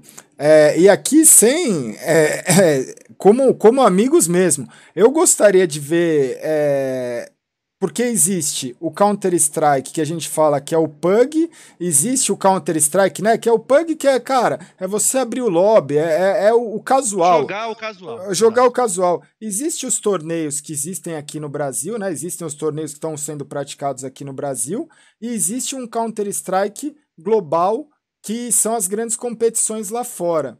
É, o Phelps ele falou isso num bate-papo comigo. Ele virou e falou assim: Gal, quando ele estava afastado da SK, ele virou e falou: Cara, eu vim pro Brasil e matar 40, 50, 60, 70, 80 bonecos na Gamers Club não significa nada para mim, porque quando eu chegar lá fora, eu sei que o nível de, do meu adversário é algo completamente diferente do que eu encontro dentro de um servidor ou de um time aqui no Brasil. Sabe? Então, a minha preocupação é a seguinte: eu gostaria muito de ver, mas assim, é, quando esse jogador pegar um cara, que é isso que a gente está falando, de um Astralis, de um North, de um MBR, de outros times, até de times que estão lá fora, como a Fúria, a Team One, é, é, a minha preocupação é como isso vai refletir e Olha, qual... Gal, eu tô te falando o seguinte, ó, ó é, eu, eu entendo perfeitamente a sua colocação e realmente é isso. A gente não pode falar que o cara é o melhor do mundo ou ele é o melhor jo jogador brasileiro aqui no, no, solo aqui no Brasil, simplesmente porque ele tá matando 40 no PUG ou porque ele tá Sim. jogando cam campeonatos contra times de, de, de Liga Pro, que perto dos outros times estão lá fora são bons, mas são piores, e falar que ele, que ele é o melhor, né? Mas é, é uma constância tão grande e mesmo quando a gente treina, né? Contra, a gente treinou contra a LG, a gente treinou contra Não Tem Como, a gente treinou contra times Sim. que tem jogadores que já foram vice-campeões de Major. Sim. Então, e, e, é, e é um absurdo, Gal. É um absurdo. Se eu te falar que o VSM estava entre os nomes aí para entrar nesses top times, esses todos que você falou aí, eu não estou mentindo. E ele nunca foi para LAN, Gal. Então, assim, ele é diferente e as pessoas sabem disso, não é, não é porque ele mata 40 jogando PUG e as pessoas veem ele fazendo stream. É porque as pessoas veem como ele se movimenta, veem como ele reage a tudo que acontece dentro do game. Não adianta matar 40 dentro do PUG. Tem muita gente aí que fica zagueirando aí, matando 40 Sim. dentro do PUG, que a hora que vai jogar um campeonato contra um time grande não faz nada, certo? Exatamente. Então, mas quando, quando você é um jogador antigo, você joga bastante tempo, você é profissional, só de você ver a tela do cara, pode até ser num PUG. Você vê a tela do cara, você vê como ele se movimenta e como ele reage a tudo que acontece dentro do jogo, você sabe que aquele cara é diferenciado. Né? Então, por exemplo, teve uma jogada que a gente estava jogando num campeonato, não sei contra quem, Spa foi contra a Team Wild, no, na semifinal da Liga Pro, que a Team Wild picou Nuck, né? E eu nunca vou esquecer. Teve uma jogada do VSM que ele sobrou sozinho contra dois. E ele plantou a C4 na B2 da NUC e foi para Nilba ali para o escuro, que a gente chama de escuro ali, né? Com uma, com uma Molotov. E aí os caras foram defusar, ele deu um strafe, viu que eles estavam mirando, pulou e tacou a mola e ganhou aquele round. Logo depois desse round, o Showtime comentou, né? Ô louco. Porque realmente, Gal, isso não é normal. Tá isso, isso não é de um player que mata 40 em PUC, isso é de um player diferenciado. O cara é diferenciado. Igual o Get Right fez hoje. Igual é. a jogada do Get Right que eu tava mostrando o, o clutch dele, que ele saiu com a Molotov em cima do, do, do jogador do, da Astralis, foi incrível. É, é, a, é a movimentação que você é, falou. É, legal. E, e todo dia nos treinos o cara me mostra isso, tá ligado? Todos os dias eu treino contra os melhores times do Brasil e, e às vezes treino contra os times que estão lá fora e o cara me mostra isso. Legal. Você, você entende? Então, tipo assim, eu tô falando isso porque eu não tenho dúvidas. Eh, futuro esse menino tem. Né? E eu espero que seja no meu time. É, então. A... É, é isso, é isso que eu espero. Eu espero que seja no meu time, junto com o Radzão, junto com o PRT, junto com o Tibúrcio, junto com o Rix, todo mundo, porque a gente está conquistando espaço no cenário e o VSM sozinho não faz nada. Sim. O VSM era de um outro time da Bull e Sports que nunca ganhou nada, né? Na, então, e, assim, foi, foi para lá e foi eliminada no primeiro dia, né? Exatamente. Então, tipo, não é só o Neymar, não é só o VSM que vai fazer um time ganhar um jogo. Você tem que ter uma base bem sólida e jogadores que se completam, que tenham sinergia, que saibam jogar em equipe. Não adianta você ter um artilheiro no seu time se você não consegue entregar a bola para ele fazer o gol. Então, Exatamente. Então, o time hoje tem uma sinergia tão bacana e tão e tá, tá se mostrando tão grande no cenário que eu só vejo crescimento, eu só vejo coisas boas pra gente, entendeu? E, e como vocês lidam, que, é, que essa é uma dúvida é, hoje mais minha, assim, de, de vida mesmo, né? De, é, são curiosidades que eu tenho o, o privilégio de perguntar, de conhecer, porque assim, cada pessoa que eu faço um bate-papo, tem muitas pessoas que acham que é uma entrevista, tal, é uma conversa. Simplesmente a única diferença é que está sendo transmitida, mas é uma conversa aqui entre nós dois, onde eu falo, você fala e a gente vai conversando, né? Uhum. É, hoje, eu tenho uma dúvida muito grande, porque o que, que acontece? Na minha época, é, e para alguns jogadores, e é, é, algo recorrente aqui do, do que, que eu converso com, com a galera do canal e tudo mais, é uma dúvida que, que eu acho que você vai poder me, me guiar ou me dar uma, um, um pelo menos uma, uma ideia do que, que de como isso é trabalhado. Porque, por exemplo, eu falo, antigamente, o jogador profissional de Counter-Strike, ele jogava Counter-Strike, basicamente. Ele treinava, né? Então ele acordava no, no, horário que ele tinha que acordar. Às vezes tinha um jogador que ia só pro treino e que jogava na casa dele. Às vezes tinha um cara que ia pra Lan House e ficava o dia inteiro. Às vezes fazia isso que você falou: treinamento de recoil, treinamento de DM, treinamento de assistir a POV de outros jogadores, assistir, criar novas estratégias, fazer um treino tático, fazer uma série de coisas e que tudo isso ocupa muito tempo. Tudo isso ocupa muito tempo. Cada hora que você gasta, isso é a minha visão. Quando, né, a, na minha mentalidade, quando eu virei e falei assim, que eu passei por tudo isso, eu falei, cara, em 99 eu comecei a jogar. Em 2000 eu queria participar do time da Lan House. Eu escutava todos os dias da pessoa que, que era do time da Lan House o responsável que eu nunca seria um jogador daquele time. Então uhum. eu falava, cara, como é que eu posso ser melhor que essa pessoa? Né? E, aí, e aí foi muito nisso. Eu falava, um, uma hora que essa pessoa não tá fazendo isso, eu vou estar tá fazendo. Hoje, transformando um paralelo para o mundo da stream, que é o que eu vivo, eu penso assim, cara, uma hora de sono que eu durma mais é uma hora menos de stream que eu faço. Meia hora a mais que eu gasto para comer é meia hora de stream a mais que eu faço. E não pelo, pela questão de fazer, e fazer stream pelo prazer de estar presente e de ter uma dedicação de querer chegar, conquistar meus objetivos individuais. Né? Então eu falo, eu sou orientado a tudo. Não tem feriado, não tem final de semana, não tem. É muito difícil, não tem evento, não tem. Existe até uma cobrança das pessoas falando isso para mim, falando, cara, tira um dia de, de, de descanso tal. E eu falo, não, eu tô orientado para isso, eu tô tranquilo. Antigamente, o jogador, ele. Antigamente não, até hoje, tem muitos jogadores que são orientados para isso. Eu vejo, por exemplo, o pessoal da Astralis. Hoje eles. Independente de ter perdido ou não, eles são o time que está no top 1 e que chegou em mais uma final de campeonato. Eu acredito que eles não vão sair do top 1, né? E eu vejo esses jogadores como jogadores que têm uma consciência e uma orientação para serem e tentarem manter esse número um, porque a, a guerra é como manter esse número um o maior tempo possível. Hoje é, é, não é não é tão difícil chegar ao número um quanto é se manter no isso número. isso para tudo na vida. Tudo, porque as pessoas começam a te estudar. Exatamente. Quando, quando, você é uma referência, as pessoas querem saber como como você joga, como você pensa, por que que você é o número um, e elas começam a ver a maneira como você joga, a maneira como você se porta, e elas entendem muito bem o seu jogo. Então é, é muito difícil você se manter no topo. E a Astralis está conseguindo isso. Eu vou te falar, o Zonic tem uma diferença grande ali, viu? Eu, eu falo, o Zonic é, ele tem um, então, o Zonic ele vive isso, né? Ele tem, para mim foi o que eu falei, quem que tem o melhor, a melhor carreira como jogador e coach somando os dois? É o Zonic disparado. É o. O Zonic, ele é a maior figura do Counter-Strike mundial como jogador e como coach. Não tem outro que conseguiu alcançar os méritos dele. Mas a minha dúvida é, é a seguinte: é, hoje, o time da Detona, é o que você falou, ela é composta por uma base que vocês têm outros afazeres. Né? Vocês têm, por exemplo, é, vocês dedicam grande parte da vida de vocês para o treinamento.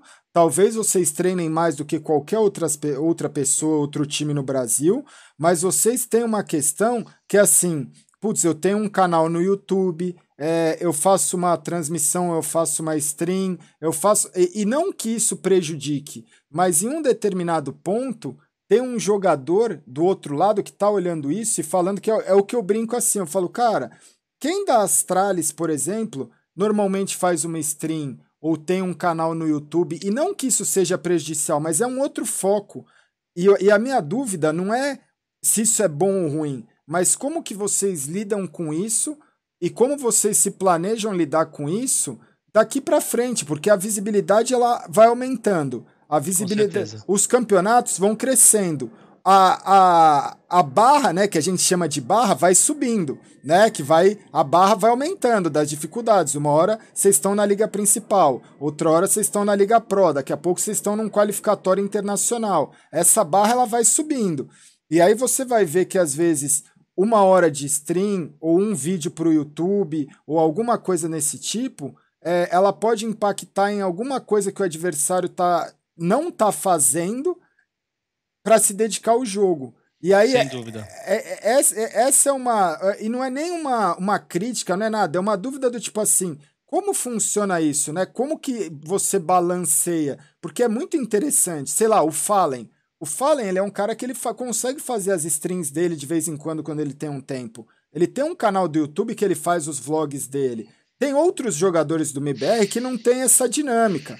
Né? Tem outros jogadores do MBR que são mais, ah, putz, eu não vou fazer stream, eu não tenho canal Ou no... agora eles estão sendo forçados, estão Ou... fazendo stream sem câmera. Né? Sem é, câmera. O Noah tá falando é... eles fazerem stream, botou uma meta lá, eles estão fazendo stream sem câmera. É, exatamente, isso a gente não sabe qual impacto pode ter dentro do time. Porque enquanto Exato. o cara tá fazendo uma stream sem câmera ou tá fazendo algo que ele gostaria de estar tá fazendo alguma outra coisa que poderia ser relacionada ao jogo, ele tá entre aspas, gastando uma energia com algo que não é o objetivo principal, que é levantar títulos. Né? Eu acredito que o objetivo principal hoje da Detona é levantar títulos. Não é, a, não é a visibilidade, não é os números de, de fãs. Os fãs é legal, o fã é, é o sexto torcedor ali, é o sexto jogador né?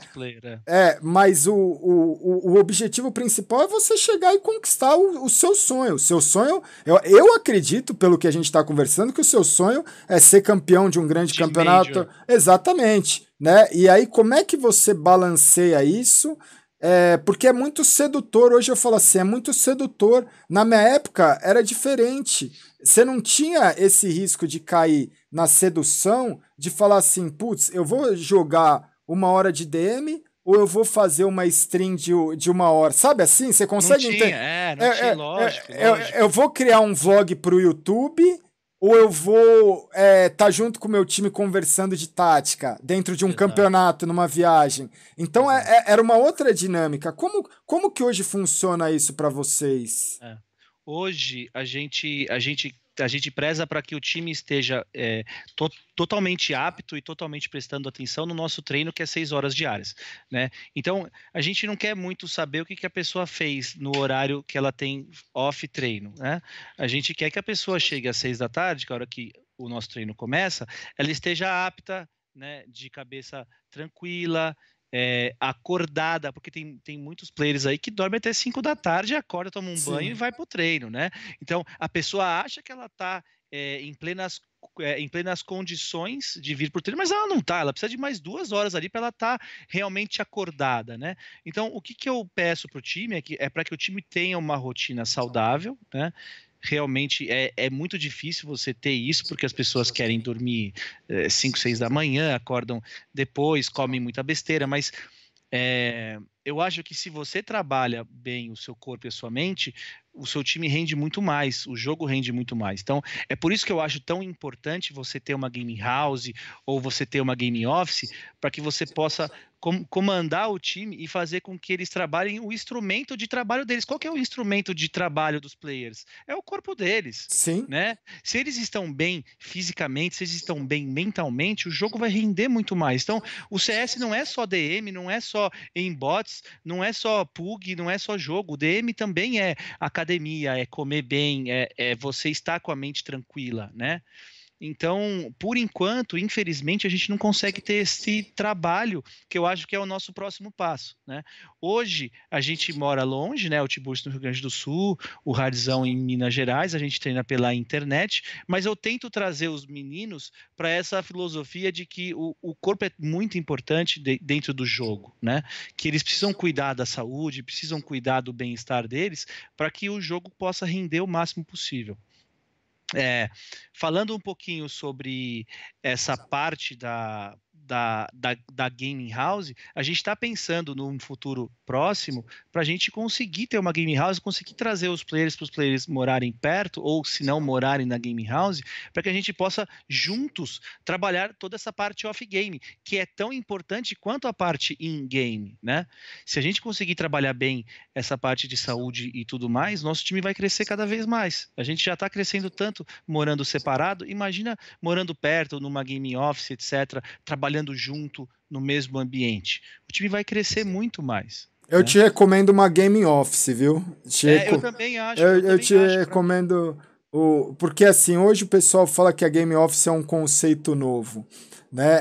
É, você que acompanhou todo o cenário, a gente no G3X a gente teve a nossa primeira game office em 2003 isso eu acho que foi um dos grandes fatores e dos grandes segredos da gente conseguir manter o time durante muito tempo, uma base muito boa, porque cada um tinha o seu espaço em que você conseguia ir para casa, você conseguia ter a sua vida e a sua rotina, e a pessoa que queria ficar 18 horas dentro de, uma, de um local jogando, ela conseguia fazer isso, né? Quando você mora numa gaming house, acaba virando um Big Brother, né? Porque é aquilo, o cara vê, é que nem namorada. Às vezes funciona, às vezes não funciona. Um namoro, né? É, quando você, cada um tem o seu espaço, é de um jeito. Você se encontra, é de um jeito. Quando você mora junto, você acaba mudando a particularidade, né? Você acaba às vezes, pô, é o cara que deixou um prato em cima da mesa que gerou uma discussão que antes não existia porque estava na internet, é o cara que dorme no quarto. Eu já, já vi de tudo na vida. É o, é o problema do cara roncar muito e o, e o cara não querer dormir no mesmo quarto que ele. É o, pro, é o problema do cara, sabe assim, tipo, você morar numa gaming house hoje, tanto que os times hoje começaram a olhar e falar assim, pô, é legal o player ter a sua individualidade e ele ter um espaço para ele jogar, para ele trabalhar, um local de trabalho dele. Com Cê... certeza. Para mim, isso é o mais saudável de todos. O mais saudável de todos é uma gaming office, como se fosse um ambiente de trabalho mesmo, que ele chega, trabalha às 8, 10 horas diárias, depois ele vai para casa e faz o que ele quer. Cuida do corpo e, e, e, da saúde dele, namora um pouco, faz o que ele quer. Se quiser fazer uma stream também, Sim. né? É, eu esqueci de falar um pouquinho sobre a parte do canal do, do YouTube e da stream. Né? Isso. Né? Hoje, é, graças a Deus, a gente conseguiu transformar o nosso time numa empresa, né? E a gente recebeu o nosso primeiro salário no mês passado. Ou seja, Legal. pensa só, um ano, um ano que a gente está treinando sem receber salário, sem ter nada, sem ganhar nada, e, on, e no mês passado a gente recebeu o nosso primeiro salário e transformamos a, é, o time numa empresa, né? Então, graças a Deus, hoje a gente consegue fornecer para os jogadores é, uma qualidade que eles não tinham antes e que eles não dependam de strings e de canal. Lógico que isso é um plus, né? Os players, os players podem realmente querer receber um pouco a mais, fazendo a stream deles do, do dia a dia, é, tendo o canal, que é o caso do Tibúrcio, mas eu creio que a gente crescendo no cenário, trazendo mais investidores, o time crescendo cada vez mais, fechando uma game office, os players precisem cada vez menos se dedicar a esse outro lado, que seja canal, que seja stream, e possam focar cada vez mais tanto na saúde física como mental e no jogo. E aí a gente só tende a, a crescer. Que é o que você falou. Eu não vejo o Glaive, o Dupri, o Zipnix, nenhum desses jogadores fazendo stream, né? Eles estão totalmente focados no crescimento do jogo deles, por isso que eles são os melhores do mundo, né? E a gente quer partir para esse lado. Só que para a gente partir para esse lado, a gente tem que dar subsídios para os jogadores poderem viver somente disso. Né? Exatamente. Agora eu entendi a questão. Balancear isso é muito complicado. Né? E você entrou numa, numa dúvida, acho que é mais uma curiosidade que eu acabei não perguntando. E o que, que é a Detona? É, da onde? Porque a gente estava falando muito do Guto. Né? Eu falei, pô, agora eu conheço um pouco mais da sua história, né? Da sua parte como é, atleta no começo, depois na carreira corporativa, a sua batalha como jogador, seus companheiros de time. Mas no caso, por exemplo, da Detona, o que, que é a Detona? Da onde surgiu? Porque eu acho que essa é a grande dúvida. A Detona, ela é um time que ela foi. Eu, eu vou te dar o meu exemplo, né? O, o G3X, o que, que aconteceu? Por obra do destino ou por hum. obra do acaso, a gente era um time que era da Monkey, Monkey Tatuapé. Essa Monkey. É, e aí o que que acontece? A Monkey decidiu, cada time da Monkey tinha o seu time. E aí eles decidiram tirar todo o patrocínio, que o patrocínio era simplesmente jogar de graça na LAN, para criar um time da Monkey que era um time exclusivo. E com isso foi um movimento muito importante para o cenário. Porque no começo todo mundo virou e falou assim: porra, a Monkey deu um tiro no pé e acabou com o patrocínio de todo mundo. Só que nessa movimentação, e foi o que eu conversei no MD2 com o Léo, nessa movimentação eles fizeram com que surgissem os principais times do Brasil, porque todo mundo que tinha um time que representava uma Lan House precisou criar o seu próprio time. Então a gente chegou de uma diversidade, que era perder o patrocínio, e falou: bom Agora vamos se juntar. Eu, você, é, né? Juntou eu, o Crash, o VIP e o Mi, que eram as pessoas que estavam mais engajadas dentro daquele time, e falou: vamos criar o nosso próprio time. O que, que era criar o nosso próprio time? Era isso que você falou. Criar uma, um logo, criar uma marca, criar uma tag e sair disputando os campeonatos. Ir lá numa, num lugar, produzir o nosso uniforme, sabe, num, é, de forma caseira, mas era o nosso time, era o nosso bebê ali, né? Era o nosso. É, é, e, e, não tinha patrocínio, não tinha apoio nenhum, não tinha nenhuma marca envolvida, eram jogadores que se juntaram para realizar um sonho. Hoje, a gente vê muitos times sendo criados já com base numa marca ou com base numa num, outra empresa. Numa empresa, numa, num time de futebol, numa, né, não, num, num, num, time de futebol, não, num clube de, de, de outras modalidades. O jogador ele tem essa visibilidade, que é um caminho do tipo assim: eu vou criar meu time ou eu vou entrar num time que vai ganhar um salário? Né? Quanto que eu vou ganhar? Como que eu vou fazer? A Detona ela surgiu como? Porque eu não faço a menor ideia do tipo assim, é algo que é uma marca que você criou junto com mais outras pessoas com esse intuito meio que do G3X ou porque o MBR, por exemplo, o MBR começou já com apoio do, Paulo Veloso, do Paulo Veloso, né? que é. então é, foi um negócio um pouco diferente. Você cria um time uhum. já com, com um investidor ou com uma ajuda ou com um financiamento o caso da Detona, como funciona? Existe alguma marca por trás? Assim, hoje, eu não, eu não gostaria de saber hoje, eu gostaria de saber o da onde foi criado. Lá atrás, tá. É o seguinte, eu entrei quando o time já tinha sido formado, né? Como que funciona, né? O CSR, o CSR tinha o canal dele que cresceu muito Sim. porque ele tem carisma e tudo mais, todo mundo conhece ele, e ele conheceu o DJ Pereira, tá. né? Que é ele é um dos donos daquele canal que chama é, Detona Funk no, no YouTube, que lança músicas de funk, né? E, e o CSR junto com o Otibúrcio criaram o time, o CSR, o Tibúrcio e o Pereira criaram o time Detona. Né? Legal. No começo era um time tipo aquele CTR que o Neymar faz parte. Era um time de brincadeira, com todo o respeito, aquele time CTR que tem o Neymar, tem o Fallen, tem o Code, que eles brincam de vez em quando e jogam pela, pela internet. No começo, o intuito do time Detona era esse. Era mais para juntar umas pessoas que gostam de jogar junto e jogar brincando, né? Sim. E o Tibúrcio, eu conheço ele desde o CS 1.6. A gente jogava alguns fakes na internet juntos e tudo mais. E aí eu já tinha fazido. Eu já tinha feito parte do time é, Pro Gaming, junto com Hicks, GW, Léo Drank e outros players. E eu tava meio que parado no CS, eu não tava jogando mais, né? Que por, sinal, que por sinal, esse time da Pro Game já tinha uma estrutura bacana, né? Bacana, da loja, do. É. Aliás, o Vitor fez engenharia de produção na Unesp Sim, também. É, e já tinha uma estrutura legal. Eu fiz parte desse time, junto com o GW, Hicks, Léo Drank e é, sei lá se foi Kaique, quem foi na época, mas eu tinha saído do time para focar em outras coisas na minha vida, e aí um dia ou outro, o Tiburcio, que fazia parte da Detona, me chamou e falou: Pô, Guto, eu sei que você joga bem, eu lembro que a gente jogava CS 1.6, você já fez parte de alguns times no CSGO, o que, que você acha de você vir jogar com a gente a Liga Amadora aqui e tal? Aí eu topei, né? Eu não estava fazendo parte de nenhum time no CSGO, eu fui jogar com eles. E esse foi o começo. Depois que eu joguei com eles aquela liga amadora, eu vi que o Tibus tinha potencial, o Cezinha também tinha, e eu falei, pô, que história bacana, por que, que a gente não transforma esse time num time que realmente queira crescer no cenário, né? Eu sei que você, o Tibúrcio, você, o CSR tem uma mídia absurda, a gente pode trabalhar essa mídia de vocês para trazer um income, né, um, um dinheiro extra aqui para o time, e a gente pode fazer com que essa mídia patrocine o nosso time nesse começo e depois criar uma empresa e depois crescer cada vez mais, né? E foi o que rolou.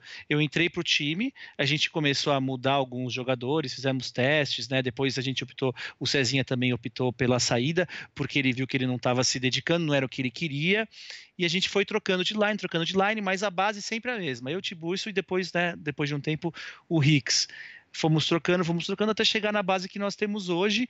E o time deixou de ser aquele time conhecido como time de youtubers, que só fazem vídeos de highlights e tudo mais, e graças a Deus a gente conseguiu conquistar o espaço que nós temos hoje. Né? A, gente, a gente conseguiu provar aí que o time de youtubers se transformou num time realmente profissional que treina, que quer ser o melhor do Brasil.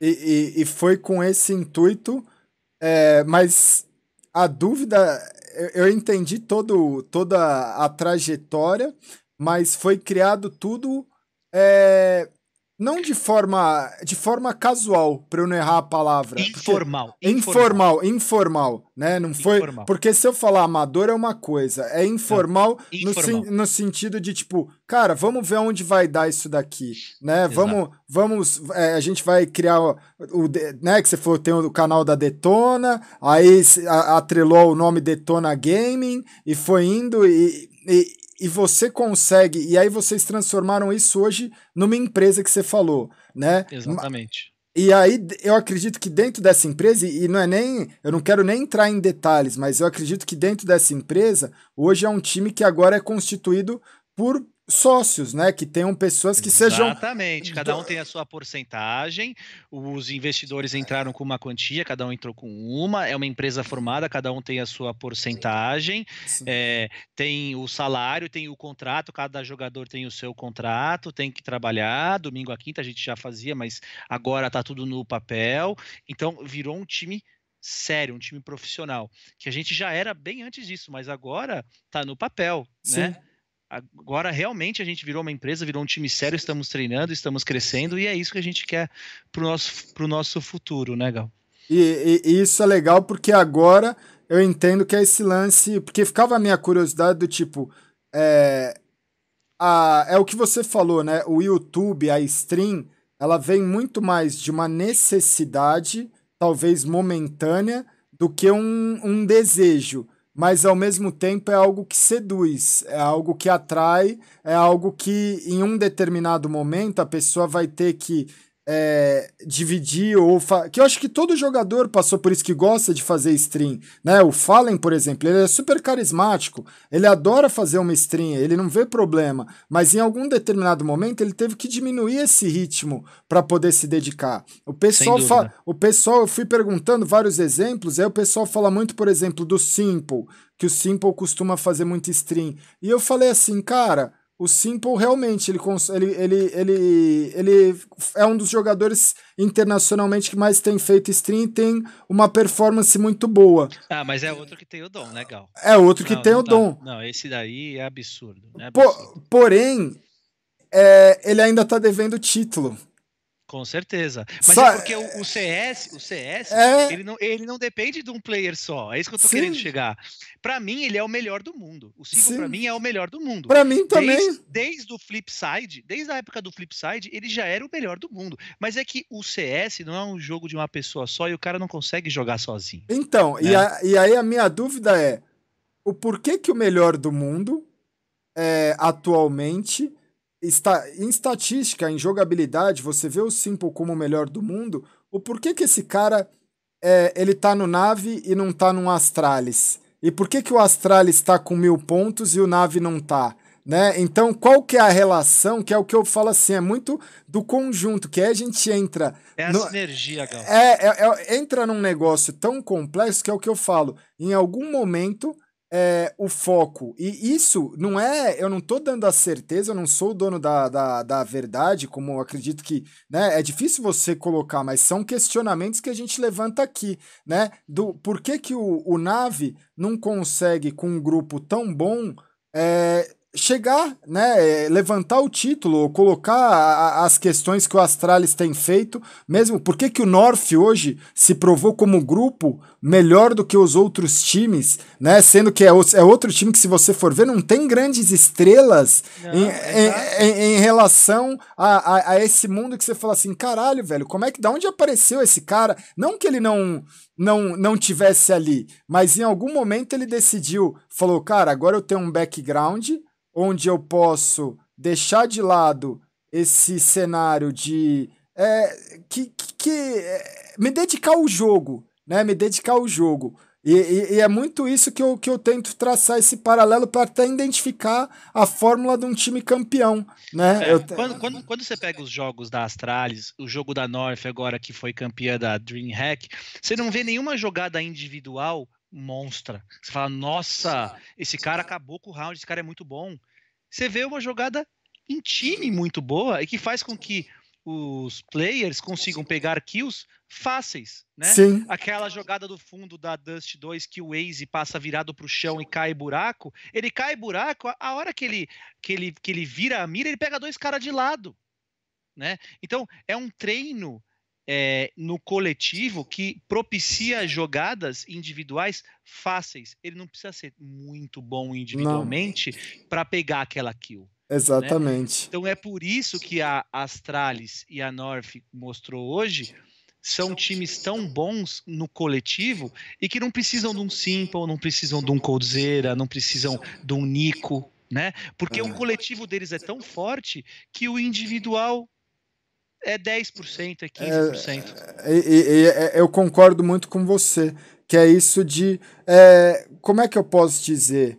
Hoje o MIBR, entrando nesse assunto, né? Hoje o MIBR se provou ter melhorado, né? Hoje o MIBR, ele, ele provou. É, é porque assim, a gente fala melhorado, mas há pouco tempo atrás era um time que estava em todas as semifinais de campeonato.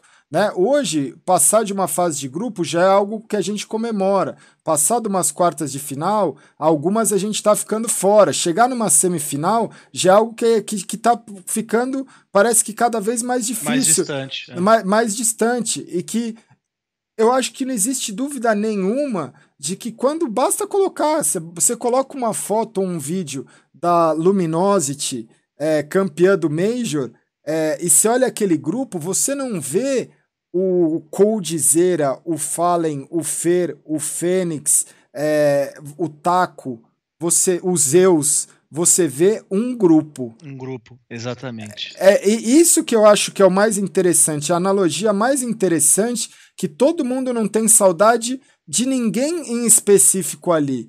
As pessoas têm saudade de um grupo, do grupo, do grupo que chegou e se formou, né? E que em algum determinado momento se desfez, como a base ficou. O Fallen, o Fer, o Coldzera se tornaram a base do time e ficou. Para você montar um outro grupo onde você olha aquela foto e bata esse sentimento de novo, vai demorar. Aí é trabalho, aí é uma hora encaixa uma, outra hora. São, são erros e acertos. Mas o grupo se tornou naquela época muito importante. E hoje você construir esse grupo eu acho que é o mais complexo. É muito difícil, Gal. É né? É muito difícil. É, é muito difícil, porque ali nenhum elemento. Você olha, você fala assim, cara, eu gosto de todos, né? E você vê, você, é, tem vezes que o pessoal mostra, e eu, eu mostro jogadas do primeiro Major, onde você fala, cara, nos momentos de maior diversidade, quem salvou foi o Taco, né? quem, em, em, momentos de maior diversidade, quem fez uma jogada foi o Cold, mas o Fer também fazia alguma coisa incrível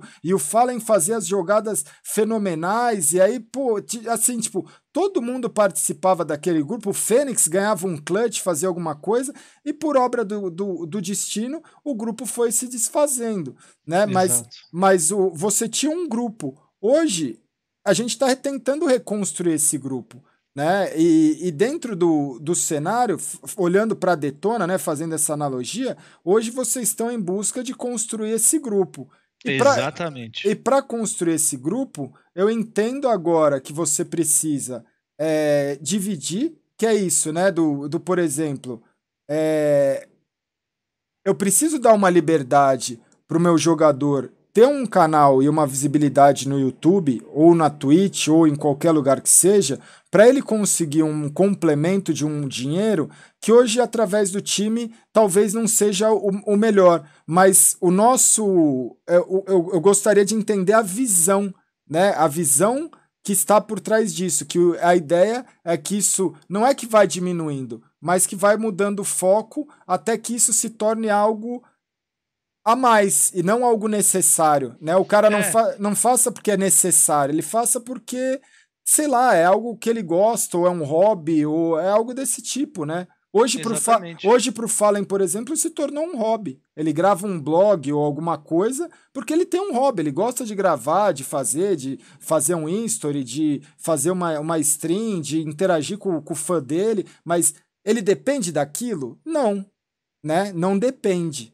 Então é essa a, a, a diferença, né?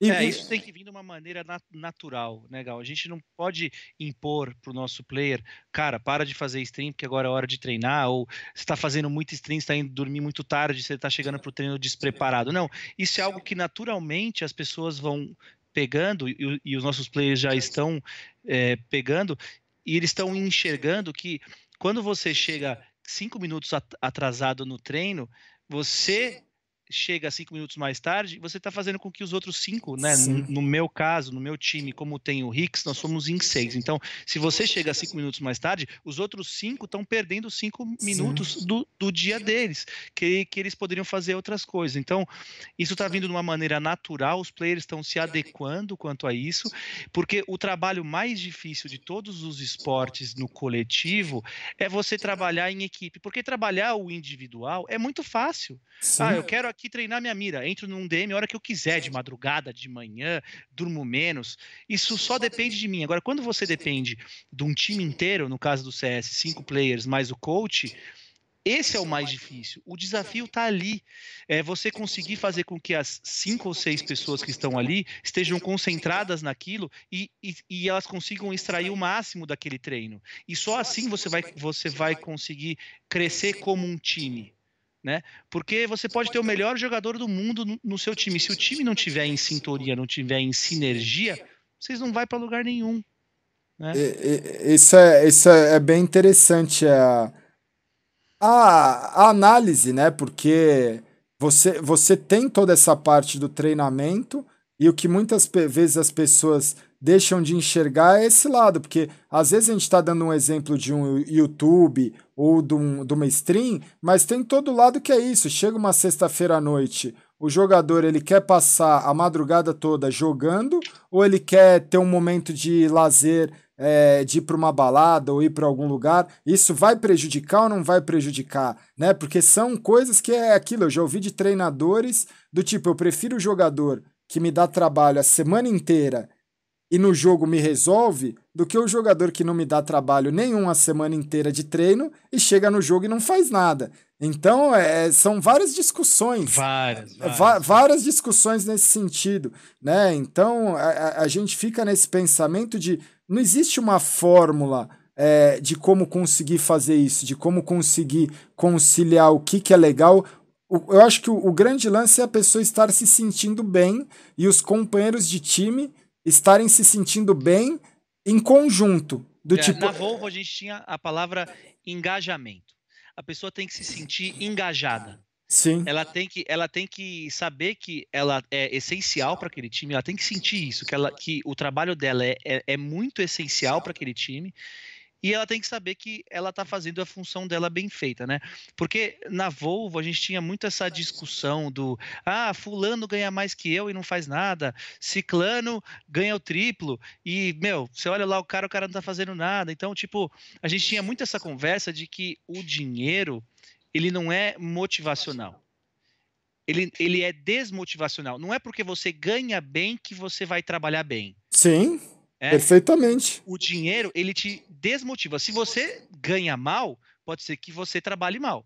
Agora, não é porque você ganha muito bem que você vai trabalhar bem. Para você trabalhar bem, você precisa se sentir é, engajado, você precisa se sentir essencial para aquele serviço e você precisa ganhar bem também, né? Senão você, meu, você não vai conseguir é. desempenhar uma função bem feita sabendo que, que a empresa não te valoriza, né? É. E e para o nosso time é a mesma coisa. A gente sempre quer que todos os jogadores, todos os cinco ou seis, no caso do Hicks, se sintam engajados. Eles têm que sentir que a função que eles estão desempenhando seja essencial para o time. Né? Eu, eu sou o cara que, que mais se fode, né, Gal? Eu sou o cara que tá sempre negativo. O capitão, é, o capitão, é, MP9, e ainda entre Fragger, o cara que é. tá na frente pulando, só dando aquela olhada para os lados, tentando achar info, né?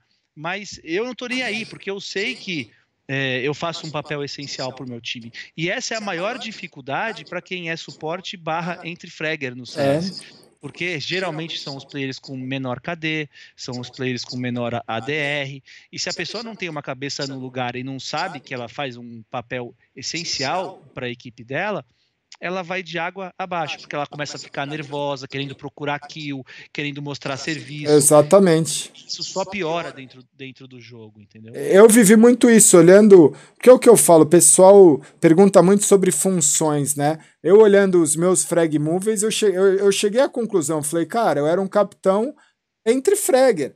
E, e, e o mais legal é que eu falo muito assim é, vários campeonatos, chegava, sei lá, eu tinha o Nakano O Nakano tava no auge, ele começou, né? Ele, ele, ele era do Sem Chorar, mas ele apareceu no, G3, no G3X junto com o El.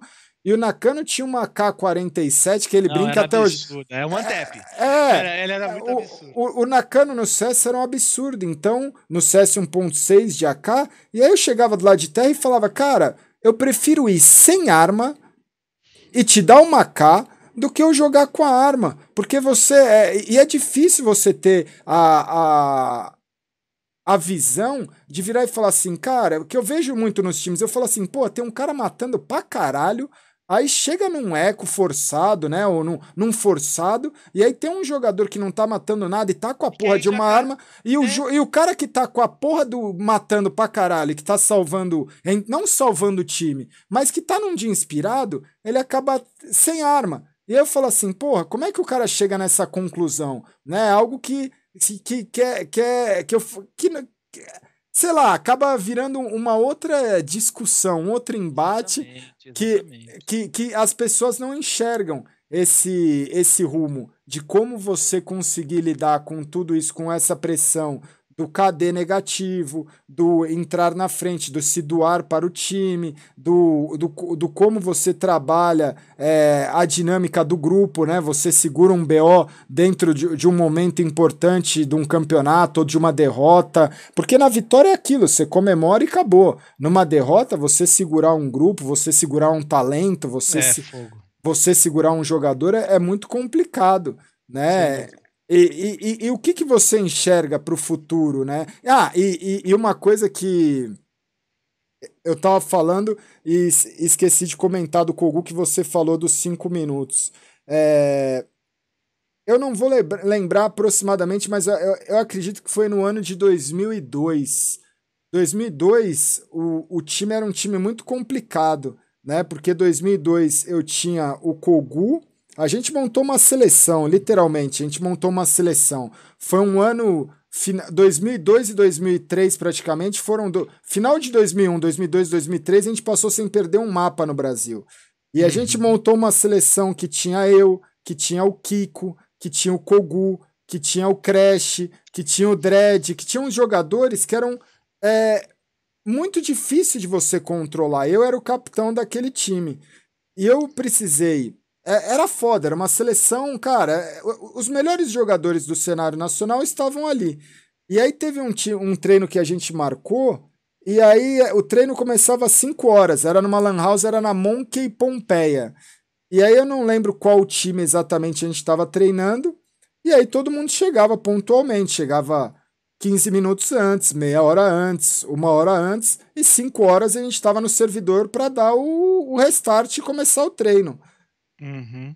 E aí, num determinado dia, a gente tá, marcou esse treino e o Kogu chegou 15 minutos atrasado. E tava no começo do time. Ele chegou 15 minutos atrasado e aí ele chegou daquele jeito dele, né? Um pouco é, correndo tal, perdi o horário, não sei se estava dormindo tal. E aí ele começou a colocar as coisas e eu comecei a tirar as minhas. Ô, oh, louco. É. E, e aí ele virou e falou assim: O que, que você está fazendo? Eu falei, já te falo. E aí eu fui pro outro time e falei, ó, oh, galera, é, desculpa o incômodo, a inconveniência, desculpa fazer vocês perderem o. E, e, eles super entenderam, porque era um time muito amigo meu. E aí eu virei e falei assim: hoje não vai rolar o treino, né? É, por questões. É, expliquei o lance, eu falei assim: eu preciso passar uma mensagem pro meu time e a gente não vai treinar hoje. E eu voltei lá e falei assim: os seus 15 minutos não são mais importantes que os 15 minutos das nove pessoas que estavam aqui. Então eu entendi que por mais que eu tenha estragado o treino de nove pessoas naquele dia, eu passei uma, mensagem uma mensagem pro grupo e eu ganhei uma confiança do grupo que era assim, não é você ser o dono da, da verdade, mas é eu virar e falar assim, cara, existem quatro companheiros seus que às 5 em ponto estavam contando com você aqui e você atrasou 15 minutos. Isso pode ser num treino hoje, mas pode ser num campeonato amanhã, pode ser num evento importante depois, pode ser num, numa viagem em que o cara chega atrasado para fazer o check-in. Pode ser em tantos exemplos, mas ele conseguiu absorver. Na hora ele ficou bravo. O pessoal do Sem time dúvida. também ficou bravo. Mas esse time nunca mais atrasou, né? Então foi uma mensagem que eu falei assim, caralho, de, de uma forma, é, com uma demonstração que acabou sendo um pouco grosseira, eu consegui ter aquele elenco na mão a ponto dos caras olhar e falar assim, porra, realmente, o meu tempo não vale mais do que o tempo do, do meu companheiro. E você ter isso dentro de um time é difícil, né? É, isso é o exemplo, né, Gal? Isso é o exemplo. Como é. eu falei, é, quando você lidera pessoas, para você conseguir extrair o máximo de cada um e conseguir fazer com que as pessoas é, é, tenham essa visão do time, você precisa ser um exemplo. Você não pode ser o mandão. Você não pode ser o cara que é o chefe, né? Tem muito chefe hoje no país, em várias Sim. empresas, que quer mandar. Eu mando aqui, mando você fazer aquilo. Mando... Esse não é o, o, líder. Realmente, o líder real mesmo é o cara que serve como exemplo. É o cara que chega mais cedo, é o cara que vai embora mais tarde, é o cara que trabalha mais, é o cara que mostra serviço e consegue guiar o time sem precisar mandar. Ele consegue guiar o time para o caminho certo. Né? Exatamente. Então, esse é um trabalho que você que eu tenho que fazer, né, no meu time por ser mais novo, e você teve que fazer no G3X na época, que sem esse trabalho o time não cresce, não cresce. da maneira como deveria. Né? E, e, e, é engraçado, porque o pessoal. Tem, a gente tem grandes exemplos do cenário, né? De, de jogadores que tiveram seus problemas. Mas é o que eu falo, muita gente pergunta, por exemplo, o Fênix. Pô, eu falo, cara, o Fênix jogou muito tempo no meu time e eu nunca tive problema nenhum com ele porque eu nunca tratei ele como um jogador é, diferenciado no sentido assim, você tem um privilégio. Você quer sair? Cara, você sai. Mas desde que no momento, se a gente combinou que é quatro e meia para estar tá num lugar, ou às nove da manhã a gente precisa se encontrar para ir para o campeonato, ou cinco da tarde tem um voo para um, um, um, um, um campeonato internacional, você vai estar tá dez minutos antes, beleza? O que você é vai isso. fazer da sua vida eu não me importo, eu não me importo. E é um cara que eu nunca tive problema, que é o que eu falo assim, cara, é interessante essa analogia de eu virar e falar, meu, eu nunca tive problema nenhum, porque era questão do respeito. Eu não impunha para ele, do tipo assim, eu, falo, eu, eu consegui mostrar uma, uma, falar assim, você é um talento, você treina. E eu ficava indignado que eu falava, eu tenho que treinar a porra de 18 horas por dia essa merda de Counter-Strike, assim, no bom sentido. Pra você vir aqui treinar 5 horas e dar muito mais bala que eu. Porque é. você, você é um jogador, você nasceu com o dom. Eu sou um atleta, eu tenho que eu tinha que treinar 15, 14, 18 horas para entrar no servidor com o Fênix e ver ele derrubar mais cara. E eu falava, mano, é foda, porque eu virava e falava, eu, eu era um atleta. O Fênix era um, um jogador, ele tinha um dom, ele tinha um talento. Então, ele tem um talento até hoje. Então, é, como lidar com esses talentos, né? É legal. E hoje você tem um time que você tem esses talentos e esses potenciais talentos, né? Como você lidar com. Em algum momento vai chegar isso, que é aquilo, pô, é, você revelou uma pessoa, você trouxe uma pessoa para o cenário, seja quem for dentro do time, porque se você falar da base, ó, você tá um bom tempo, né, dentro do cenário, mas é, os outros jogadores, hoje a gente tem o Tibúrcio, que tá um tempo, né, dentro do time, você tem o PRT, você tem o VSM e você tem o Hardzão, né? É, para algum desses jogadores se destacarem e, na, e receber uma proposta é muito rápido. Como que muito. você como que você protege isso, né? Como que você é, que é o que eu brinco hoje dentro das minhas transmissões, que eu falo da T1, né? Muitas vezes o, o pessoal fala da, do TRK, da T1, e eu brinco das multas, e eu falo, cara, um TRK da vida tem que ter uma multa milionária, independente se ele é, faz parte do, de um time que não é o top 1 do mundo ou não. Por quê? Porque ele é um potencial talento. Né? O Nex, é, o, o Cacerato, eu vou brincando assim, porque como você planeja a longo prazo segurar, fazer a manutenção que dentro de uma empresa corporativa o RH mantém, retém os talentos, como que você planeja fazer isso dentro do time? É, então, aí a gente vem naquela questão, né? Se o player que joga no seu time realmente confia no futuro do seu time, no trabalho que você está fazendo, não interessa muito a proposta que ele tenha. Logicamente, né?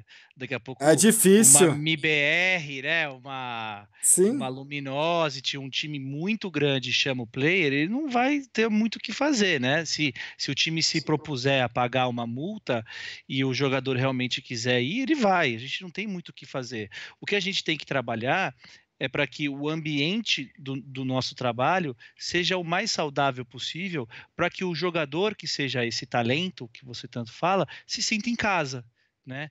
E que ele saiba e que ele acredite no futuro que o time dele tem.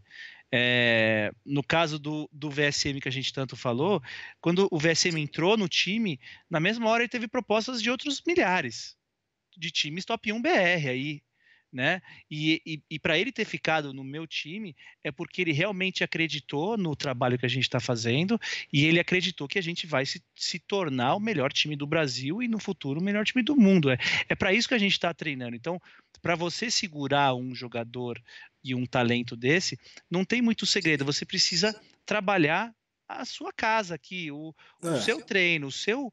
O, o seu relacionamento com o seu time. Você precisa mostrar para esse player que hoje vocês estão nesse estágio, mas que daqui dois, três meses vocês estão num estágio muito maior, talvez até melhor, talvez até maior do que os times que estão te chamando, entendeu?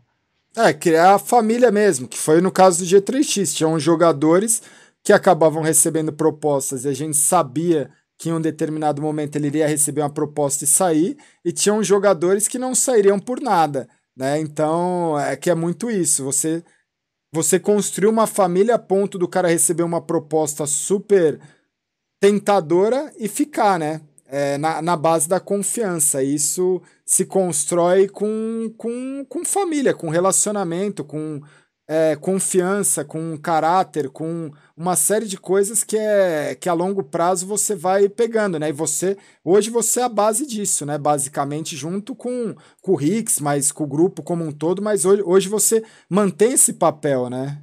Uhum. Sem dúvida, Gal. É bem por aí. É bem por aí. E o que, e que, que você enxerga para o futuro? A gente já está, agora bateu duas horas mais ou menos de programa, que é o que a gente sempre de bate-papo. O que, que você enxerga para o futuro, assim? É, eu, eu entendi, eu acho que tem, teve vários pontos que eu tinha essa curiosidade, que é sempre isso, é um bate-papo entre amigos que eu falo, cara, tem algumas curiosidades, eu nem abro muito para perguntas e tudo mais, que é mais uma. São curiosidades que eu tenho. É, e, e o que, que você espera do futuro a curto prazo, a médio prazo, assim, o que, que você espera? É, qual que é o seu sonho? Qual que o, o, o, não precisa nem explicar como você pretende chegar lá, porque cada um Mas tem sua é forma. Qual, uhum. qual que é o sonho, né? Porque a gente fala assim, você tá mirando a lua, quer ser campeão do mundo, mas quais que são para vocês para o, o próximo passo, né? Tá. A gente hoje a gente treina para ser. É, é, a gente não quer ser melhor que os outros times do Brasil. A gente quer ser muito melhor que os outros times do Brasil para que a gente eh, ganhe, ganhe e sempre ganhe. Porque assim, você pega por exemplo uma Team One, a Team One foi para fora sendo o melhor time do Brasil disparado. Eles não Sim. perdiam, mesmo quando eles estavam num dia ruim, morrendo atrás de smoke, perdendo rounds cruciais, eles ainda assim ganhavam os jogos. O mesmo aconteceu com a Fúria. Então, o próximo passo para a gente é ser isso, é ser a T1, o que a T1 foi, é ser o que a Fúria foi.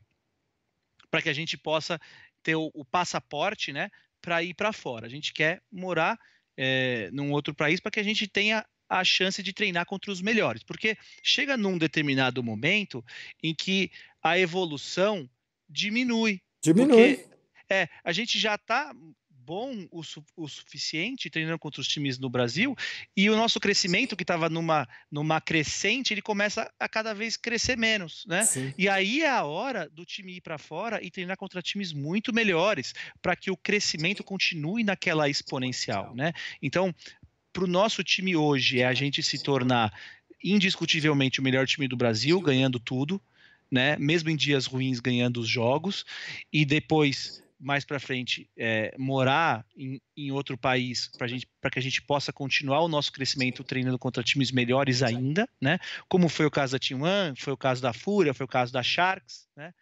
e aí a gente continuar treinando para ser o melhor time do mundo. A gente tem plena convicção de que a gente pode e que a gente consegue. É só a gente continuar treinando e continuar nessa pegada que a gente está. E hoje, hoje você já tem uma idade que é, você falou, né? Você acaba sendo mais velho. Como é que é isso para você? É, você planeja? Porque eu falo assim, a idade, ela não altera nada o reflexo, ela não altera nada o. Você tem um ganho de um lado, e esse ganho, eu não sei se ele é menor do que o que você perdeu, né? Porque às vezes você fala assim, cara, eu não tenho uma mirinha, o que o pessoal brinca, mirinha adolescente, mas você tem uma experiência que ela supra essa mira, né? Exato, tem... exato. Então você... é, eu acho assim, a idade, Gal, ela não vai mudar o seu reflexo, não vai mudar o seu desempenho em game, ela muda a sua prioridade. Né? Prioridade, né? é o que eu falo. Exato. Eu com 31 anos já tenho um pouco de pressão para casar, para ter Isso. filhos, esse papo todo fora do game, né? Isso. É, até a minha namorada tá aqui do meu lado e ela já ela tá, tá na pressão. Já tá já tá fazendo pressão, né? Ela, ela fica assim, ó, ó, ó pelo ah, amor de Deus. Né? É, então. Fica, ela fica aqui fazendo pressão. Então, a prioridade muda, mas o para mim, o reflexo, essas coisas não mudam. Você tem aí o Anderson Silva, que foi campeão do UFC com 35, 36 anos, que tem um reflexo absurdo. Então, é, eu, eu não uso essa desculpa né, de que ah, eu tenho uma idade muito avançada para disputar campeonatos com os mais novos. Sim. Jamais. Eu acho que eu tenho experiência de sobra para passar para eles e que eu posso acrescentar muito sendo capitão e passando tranquilidade nos rounds cruciais e mantendo foco quando a gente está perdendo, mesmo que de 9 a 1, 10 a 0, 16 a 0. Eu estou sempre tentando guiar o time para que a gente sempre tenha essa mentalidade proativa e a focar aonde a gente tem ação. Né? Porque é, o ser humano ele sempre tende a arrumar desculpas. Ah, a gente perdeu aquele round. Não foi porque o outro time foi superior, foi porque os caras vieram na B aqui, fizeram uma flash, fiquei cego sim, e morri sim, na sim. smoke.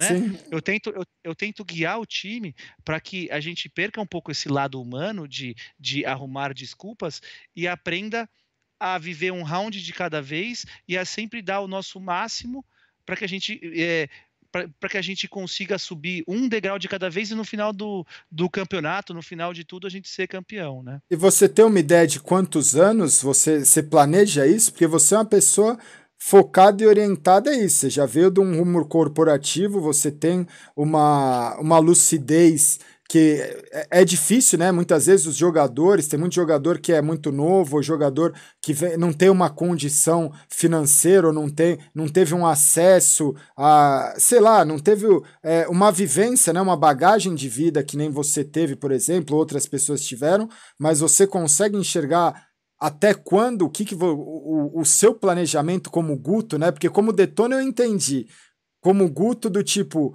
cara, eu planejo jogar até tal idade, depois disso o time vai precisar, já vai estar tá num estágio que vai precisar talvez de um bom manager ou alguém que represente o time como uma empresa, né? Porque tem, tem tudo isso. Né? É. É, hoje é mais ou menos, se, se eu não tiver enganado, é mais ou menos isso que você visa como seu plano de carreira para a marca, para o time, para o Guto, é, é muito isso, né? O seu plano A. Sem dúvida. É, desde que eu comecei, desde que eu larguei tudo no final do ano passado, é, que foi mais ou menos em setembro do ano passado que eu realmente comecei a focar 100% no CS, eu coloquei um deadline para o final desse ano. Eu cheguei para o Rix, cheguei para o Tiburcio e falei: eu vou dar o meu máximo até o final de 2018. E se o time não for o melhor do Brasil no final do ano, eu vou tentar partir para outra coisa. Porque também não dá para a gente ficar dando murro em ponta de faca, né, Gal? A gente dá o nosso máximo, a gente é, às vezes vê que não vai dar certo, a gente tem que partir para outra, certo?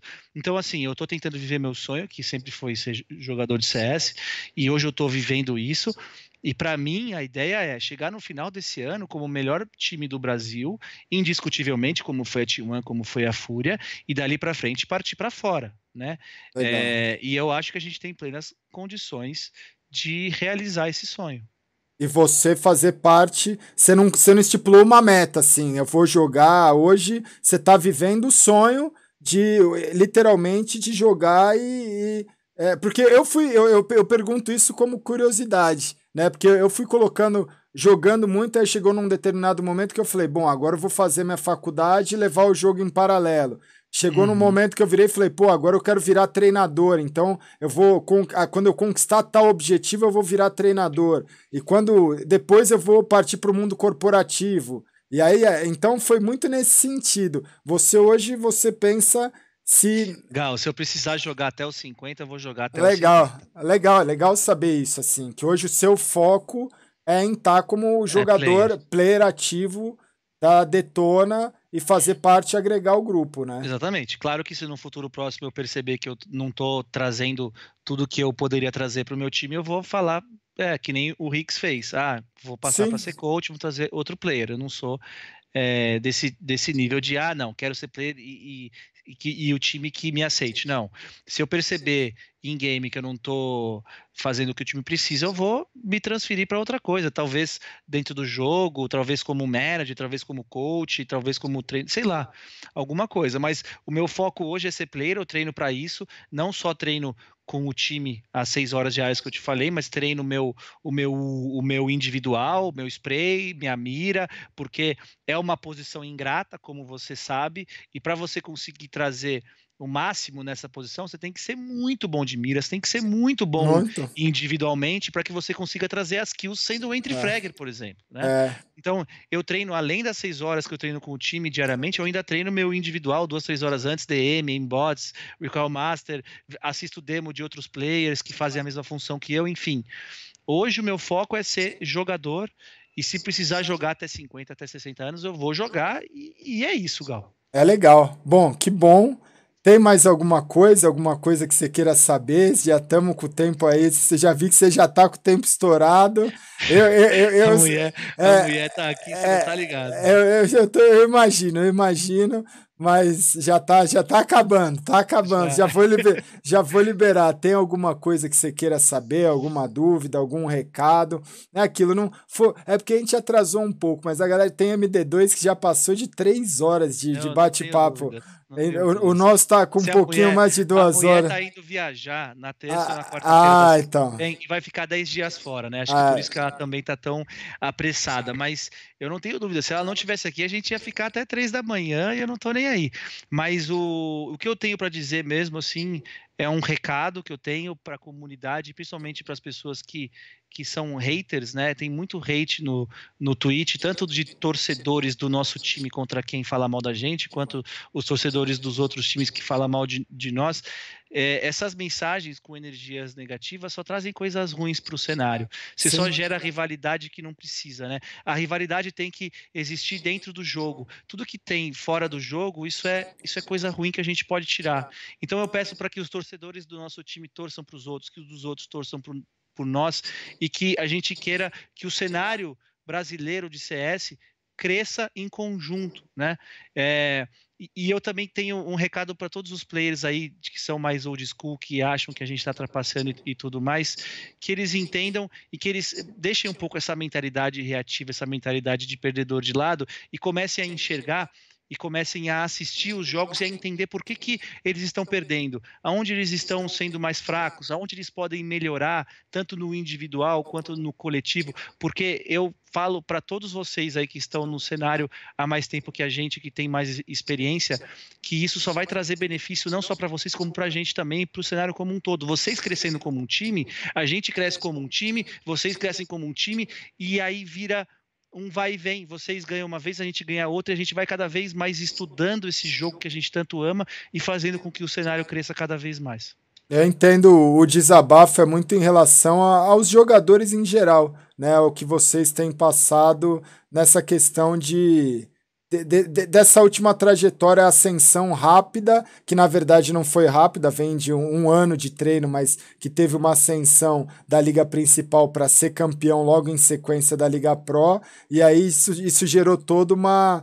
uma é, to, todo um, um alvoroço dentro da. Exato. Polêmica, da, né, Gal? É, toda, toda uma polêmica dentro do, dos próprios jogadores mesmo que estão dentro da comunidade, né?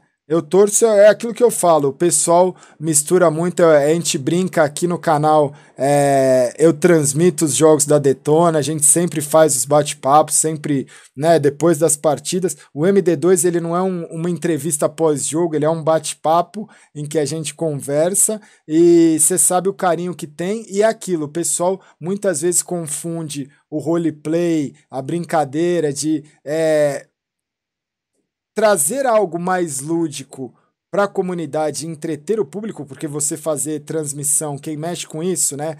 Transmissão ao vivo é algo que você é igual aqui, a gente está ao vivo, eu não estou olhando o chat, acredito que você também não esteja olhando, mas é, mas é um negócio que para quem faz conteúdo ao vivo é muito complicado você interagir com o público o tempo todo. Né? Exatamente. Né? Então, às vezes tem uma brincadeira que encaixa, às vezes tem uma brincadeira que não encaixa, mas o que a gente torce no final é para que tudo dê certo para o cenário, né? O que, que é tudo dar certo para o cenário? É que tudo que a gente projete vem acontecer. Às vezes, sonhos não vão ser realizados. Para alguém ganhar, alguém vai ter que perder. que perder. Mas o que a gente torce no fundo, quem tem mais maturidade sabe disso, é aquilo. Às vezes eu posso fazer uma brincadeira com o MBR, às vezes eu posso fazer uma brincadeira com, sei lá, com um jogador, com qualquer pessoa em específico, mas é algo no sentido de, é, cara, vamos, vamos levar com uma suavidade algo que muitas vezes o cara vai, em vez de estressar numa rede social, alguém, de, em vez, sei lá, vamos levar com uma naturalidade e torcer para que essas pessoas funcionem, né? Para que essas pessoas cresçam e que cheguem no seu objetivo. Ninguém vai ganhar nada, é o que eu falo. O, a derrota do outro, né? Ou o fracasso do outro não significa o seu sucesso. E muita, e muita gente tem levado isso como uma regra de, de fato, né? Que Exato. a derrota ou o fracasso da Detona ou de algum jogador específico da Detona vai significar o sucesso de alguém. Isso muito pelo, muito pelo contrário, né? Muito pelo contrário, não vai significar absolutamente nada para as outras pessoas, né? Exatamente, Gal. Muito, muito boas palavras. É, eu queria agradecer imensamente a você, Gal, por ter me dado essa, essa, essa oportunidade, principalmente depois de tanta polêmica. E agradecer a todos do chat, falar que vocês são muito importantes em toda a nossa trajetória, que vocês têm uma força e trazem uma força absurda para o nosso jogo. É, a torcida é, é absurda. Eu tenho certeza que todos os times do Brasil queriam ter a dimensão que a Detona tem hoje, porque é realmente muito diferente você jogar com tanta gente torcendo a favor do seu time. Vocês fazem uma diferença absurda pra gente. O meu muito obrigado e um abraço para você, Gal, um abraço para todos, para todo mundo que está aí no chat. Tamo junto e, e obrigado por participar sem querer do MD2 de número 22, Guto 22. É isso, é tá, isso. Tá liberado, muito obrigado e desejo toda a sorte do mundo, sucesso. Vem aqui falar que, tchau, amor. É, e que tudo dê certo. Tchau. Vem aqui falar tchau. Eita. Tá, tá, tá, tá liberado, estão liberados. Estão liberados, né? Estão liberados. É, é, isso, Gal. Obrigado, um beijo para todo mundo, se cuida e boa noite para todos, tá? Boa noite, grande abraço, Guto. Obrigado. Abraço. Imagina. Tchau, tchau.